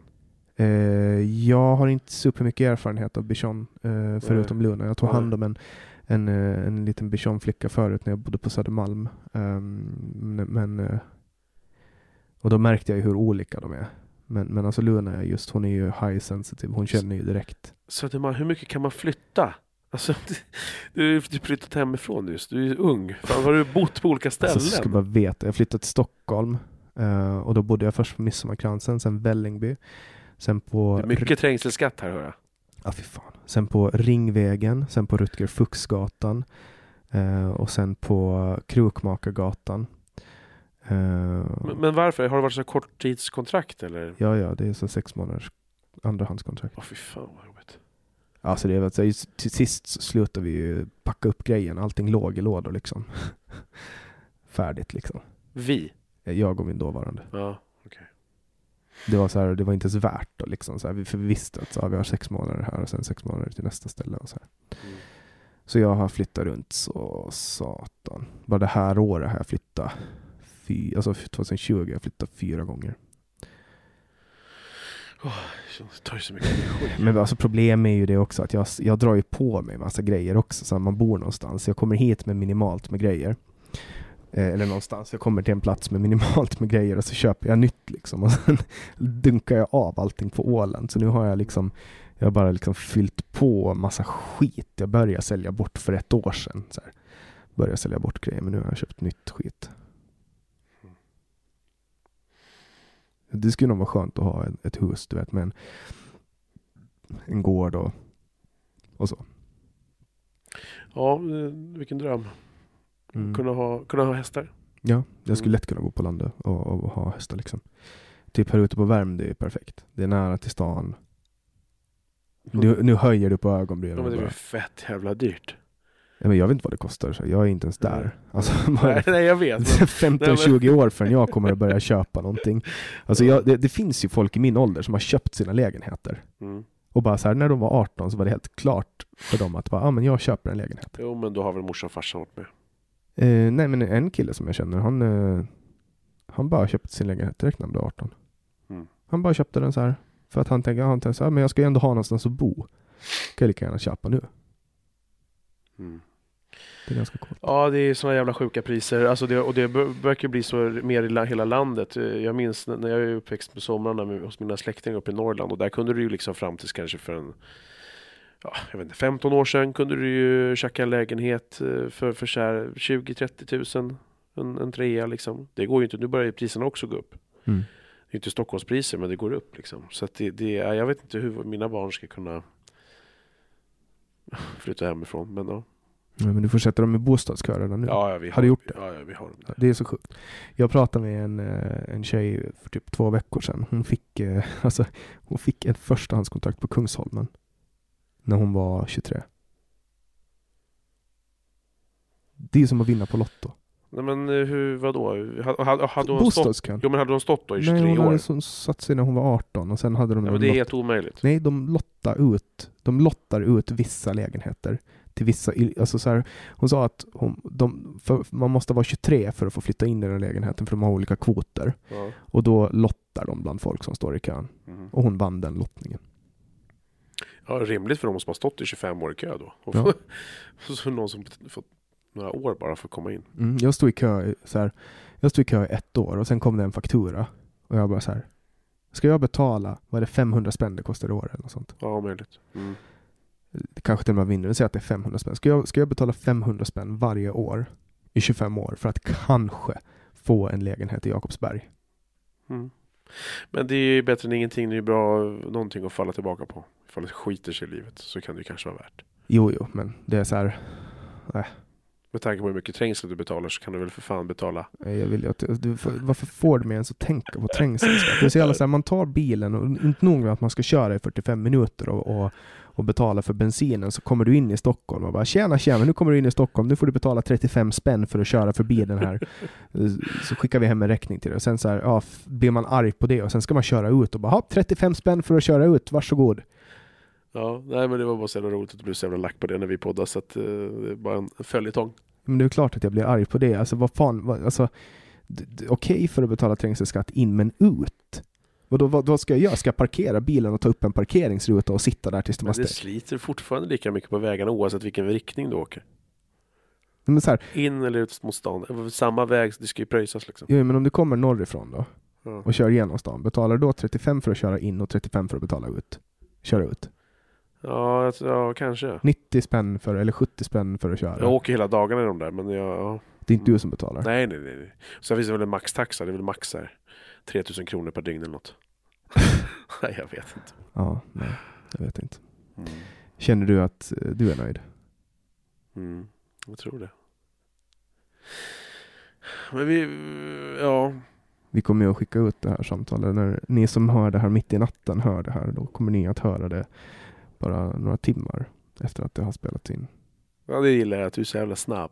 Mm. Och, och, Ja, du Men- var ju fan två veckor. Jag ni glömma bort att vi ens hade podda. Jag glömt bort vem du var. ja, men det är det jag säger. Jag måste köra det på i den takten liksom. Jag fick till och med pusha ut det, för jag var så här Bro, jag har två poddar, så här, du måste släppa det här på en söndag, annars kommer det inte att klocka med mina andra två poddar. Det blir för mycket mig annars. Mm. Ja, nej, men det, det jag önskar kunna ha din taktkänsla lite mer där. Jag tror att det är jävligt viktigt. Eller jag vet att det är viktigt för Jo, jag vet det. Jag vet ju själv. Jag blir skitirriterad när inte den, podd, den podden man vill lyssna på inte har släppts. Så jag vet ju det. Men, men eh, ja. Ta en sak i taget. Mm, Jag kommer alltid att göra allt för att folk ska få lyssna på samtal på onsdagar. Så in och bli Patreon nu så att han kan fortsätta Ja, gör det. Kan jag bjuda, snappa på. kan jag bjuda den här tjockisen på öl någon gång? Får jag kalla dig tjockisen? Ja men det är okej. För att jag tar inte illa vid mig. Eh, på det. Det beror på vem det är ifrån. Men Jag är ju en fellow tjockis, då är det okej. Ja, men fast det där tror ju andra tjockisar att bara för att, du, att man är det så är det okej. Det, det tycker jag är irriterande och det där är också en jargong vi har mellan oss snubbar. Jag har poddat om så mycket också och och det är ett, liksom en mantra men det, det, jag är fett trött på den där Ungefär det här med, ja men har du tapong också eller? Alltså den jargongen är ju väldigt grabbig, hård, den är väldigt o... Väldigt ogråtig. Ja men alltså i USA, väldigt- i USA så får ju eh, svarta säga n-ordet till andra svarta. Då är det okej. Ja, eh, Då borde ju tjockis få säga What's up tjockis? Jo men samma men om en säger... en- Nej det får jag inte säga. Det där får jag, nu får jag klippa bort det där. Jag får, får pipa det. 1.52. Är det sant? Ja, ja, jag kommer, okej. jag kommer bort det. Ja, jag ska, kommer aldrig ta bort från min podd. Men, men, men... Det är Eh, jag som är ansvarig utgivare. ja, ja, ja. ja. Eh, fan, du har inte lyssnat på alla mina. Inte alla nej. nej. Eh, nej, men alltså... Nej, men jag tycker bara att man kan inte anta, för det man utgår ifrån är att du tar inte illa vid dig bara för att jag är en, en tjockis, så tycker... Så, så utgår man från att, att den man säger det till är helt okej med det. Mm. Ja, jag säger det med kärlek. För att jag har ju Ja, också, jag har ju men- också vintermage. Jo, men det är ju också så här, har- det, det, nu säger jag att det är okej, men du har, det, har, du- det har vi inte pratat om innan. Nej. Och då, då kan man ju ta jävligt illa vid sig. Och vad, jag vet inte, det är som att den där att jag är en tjockis och jag, jag menar det med kärlek. Det kan man ju dra hur långt som helst. Då kan man ju Mm. liksom kalla någon för ena det fula andra och bara men Jävlar, jag vad, menar... f- jag är jävlar vad ful du är. Jag säger det med kärlek. Ja, ja, men det är det- typ som det jag, man säger, så. jag är inte rasist men före, då Ja, är man inte rasist Det när är man säger så. någonting. Ja. Men, men jag fattar. Ja.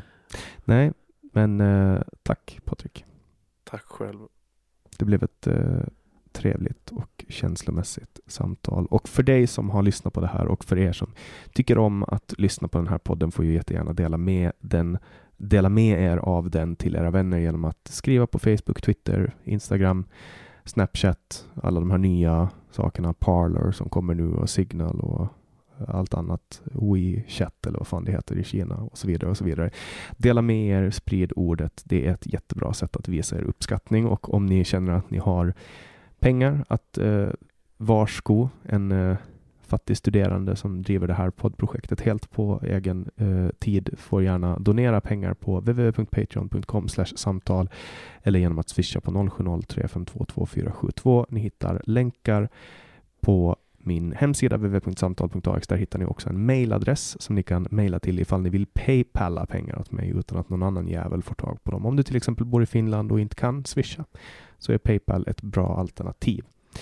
Ehm, jag släpper nya samtal alla onsdagar året runt och har en Facebookgrupp som heter Samtalsgruppen för podcasten Samtal. Eh, och du hittar en länk på hemsidan där du också kan läsa mer om den här podden och gå in och tipsa om gäster. Det är många som tipsar och det är jättekul och jag uppskattar era tips jättemycket. Det gör att jag hela tiden kontinuerligt får veta vad ni vill höra och vad ni är intresserade av. Så till alla er som tipsar, donerar, lyssnar, pratar om min podd vill jag tacka jättemycket.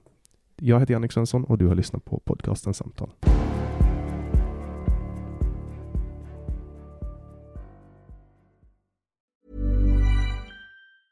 Mom deserves the best, and there's no better place to shop for Mother's Day than Whole Foods Market. They're your destination for unbeatable savings, from premium gifts to show-stopping flowers and irresistible desserts. Start by saving 33% with Prime on all body care and candles. Then get a 15-stem bunch of tulips for just $9.99 each with Prime. Round out Mom's menu with festive rosé, irresistible berry chantilly cake, and more special treats. Come celebrate Mother's Day at Whole Foods Market. Hey, it's Danny Pellegrino from Everything Iconic. Ready to upgrade your style game without blowing your budget? Check out Quince. They've got all the good stuff shirts and polos, activewear, and fine leather goods, all at 50 to 80% less than other high end brands. And the best part? They're all about safe, ethical, and responsible manufacturing. Get that luxury vibe without the luxury price tag. Hit up quince.com slash upgrade for free shipping and 365 day returns on your next order. That's quince.com slash upgrade. When you make decisions for your company, you look for the no brainers. And if you have a lot of mailing to do, stamps.com is the ultimate no brainer. It streamlines your processes to make your business more efficient, which makes you less busy. Mail checks, invoices, legal documents, and everything you need to keep your business running with Stamps.com. Seamlessly connect with every major marketplace and shopping cart. Schedule package pickups and see your cheapest and fastest shipping options from different carriers with rates up to 89% off USPS and UPS rates. And with the Stamps.com mobile app, you can take care of mailing and shipping wherever you are. Make the same no-brainer decision as over 1 million other businesses with Stamps.com. Sign up with Code PROGRAM for a four-week trial, plus free postage and a free digital scale. No long-term commitments or contracts. That's Stamps.com. Code PROGRAM.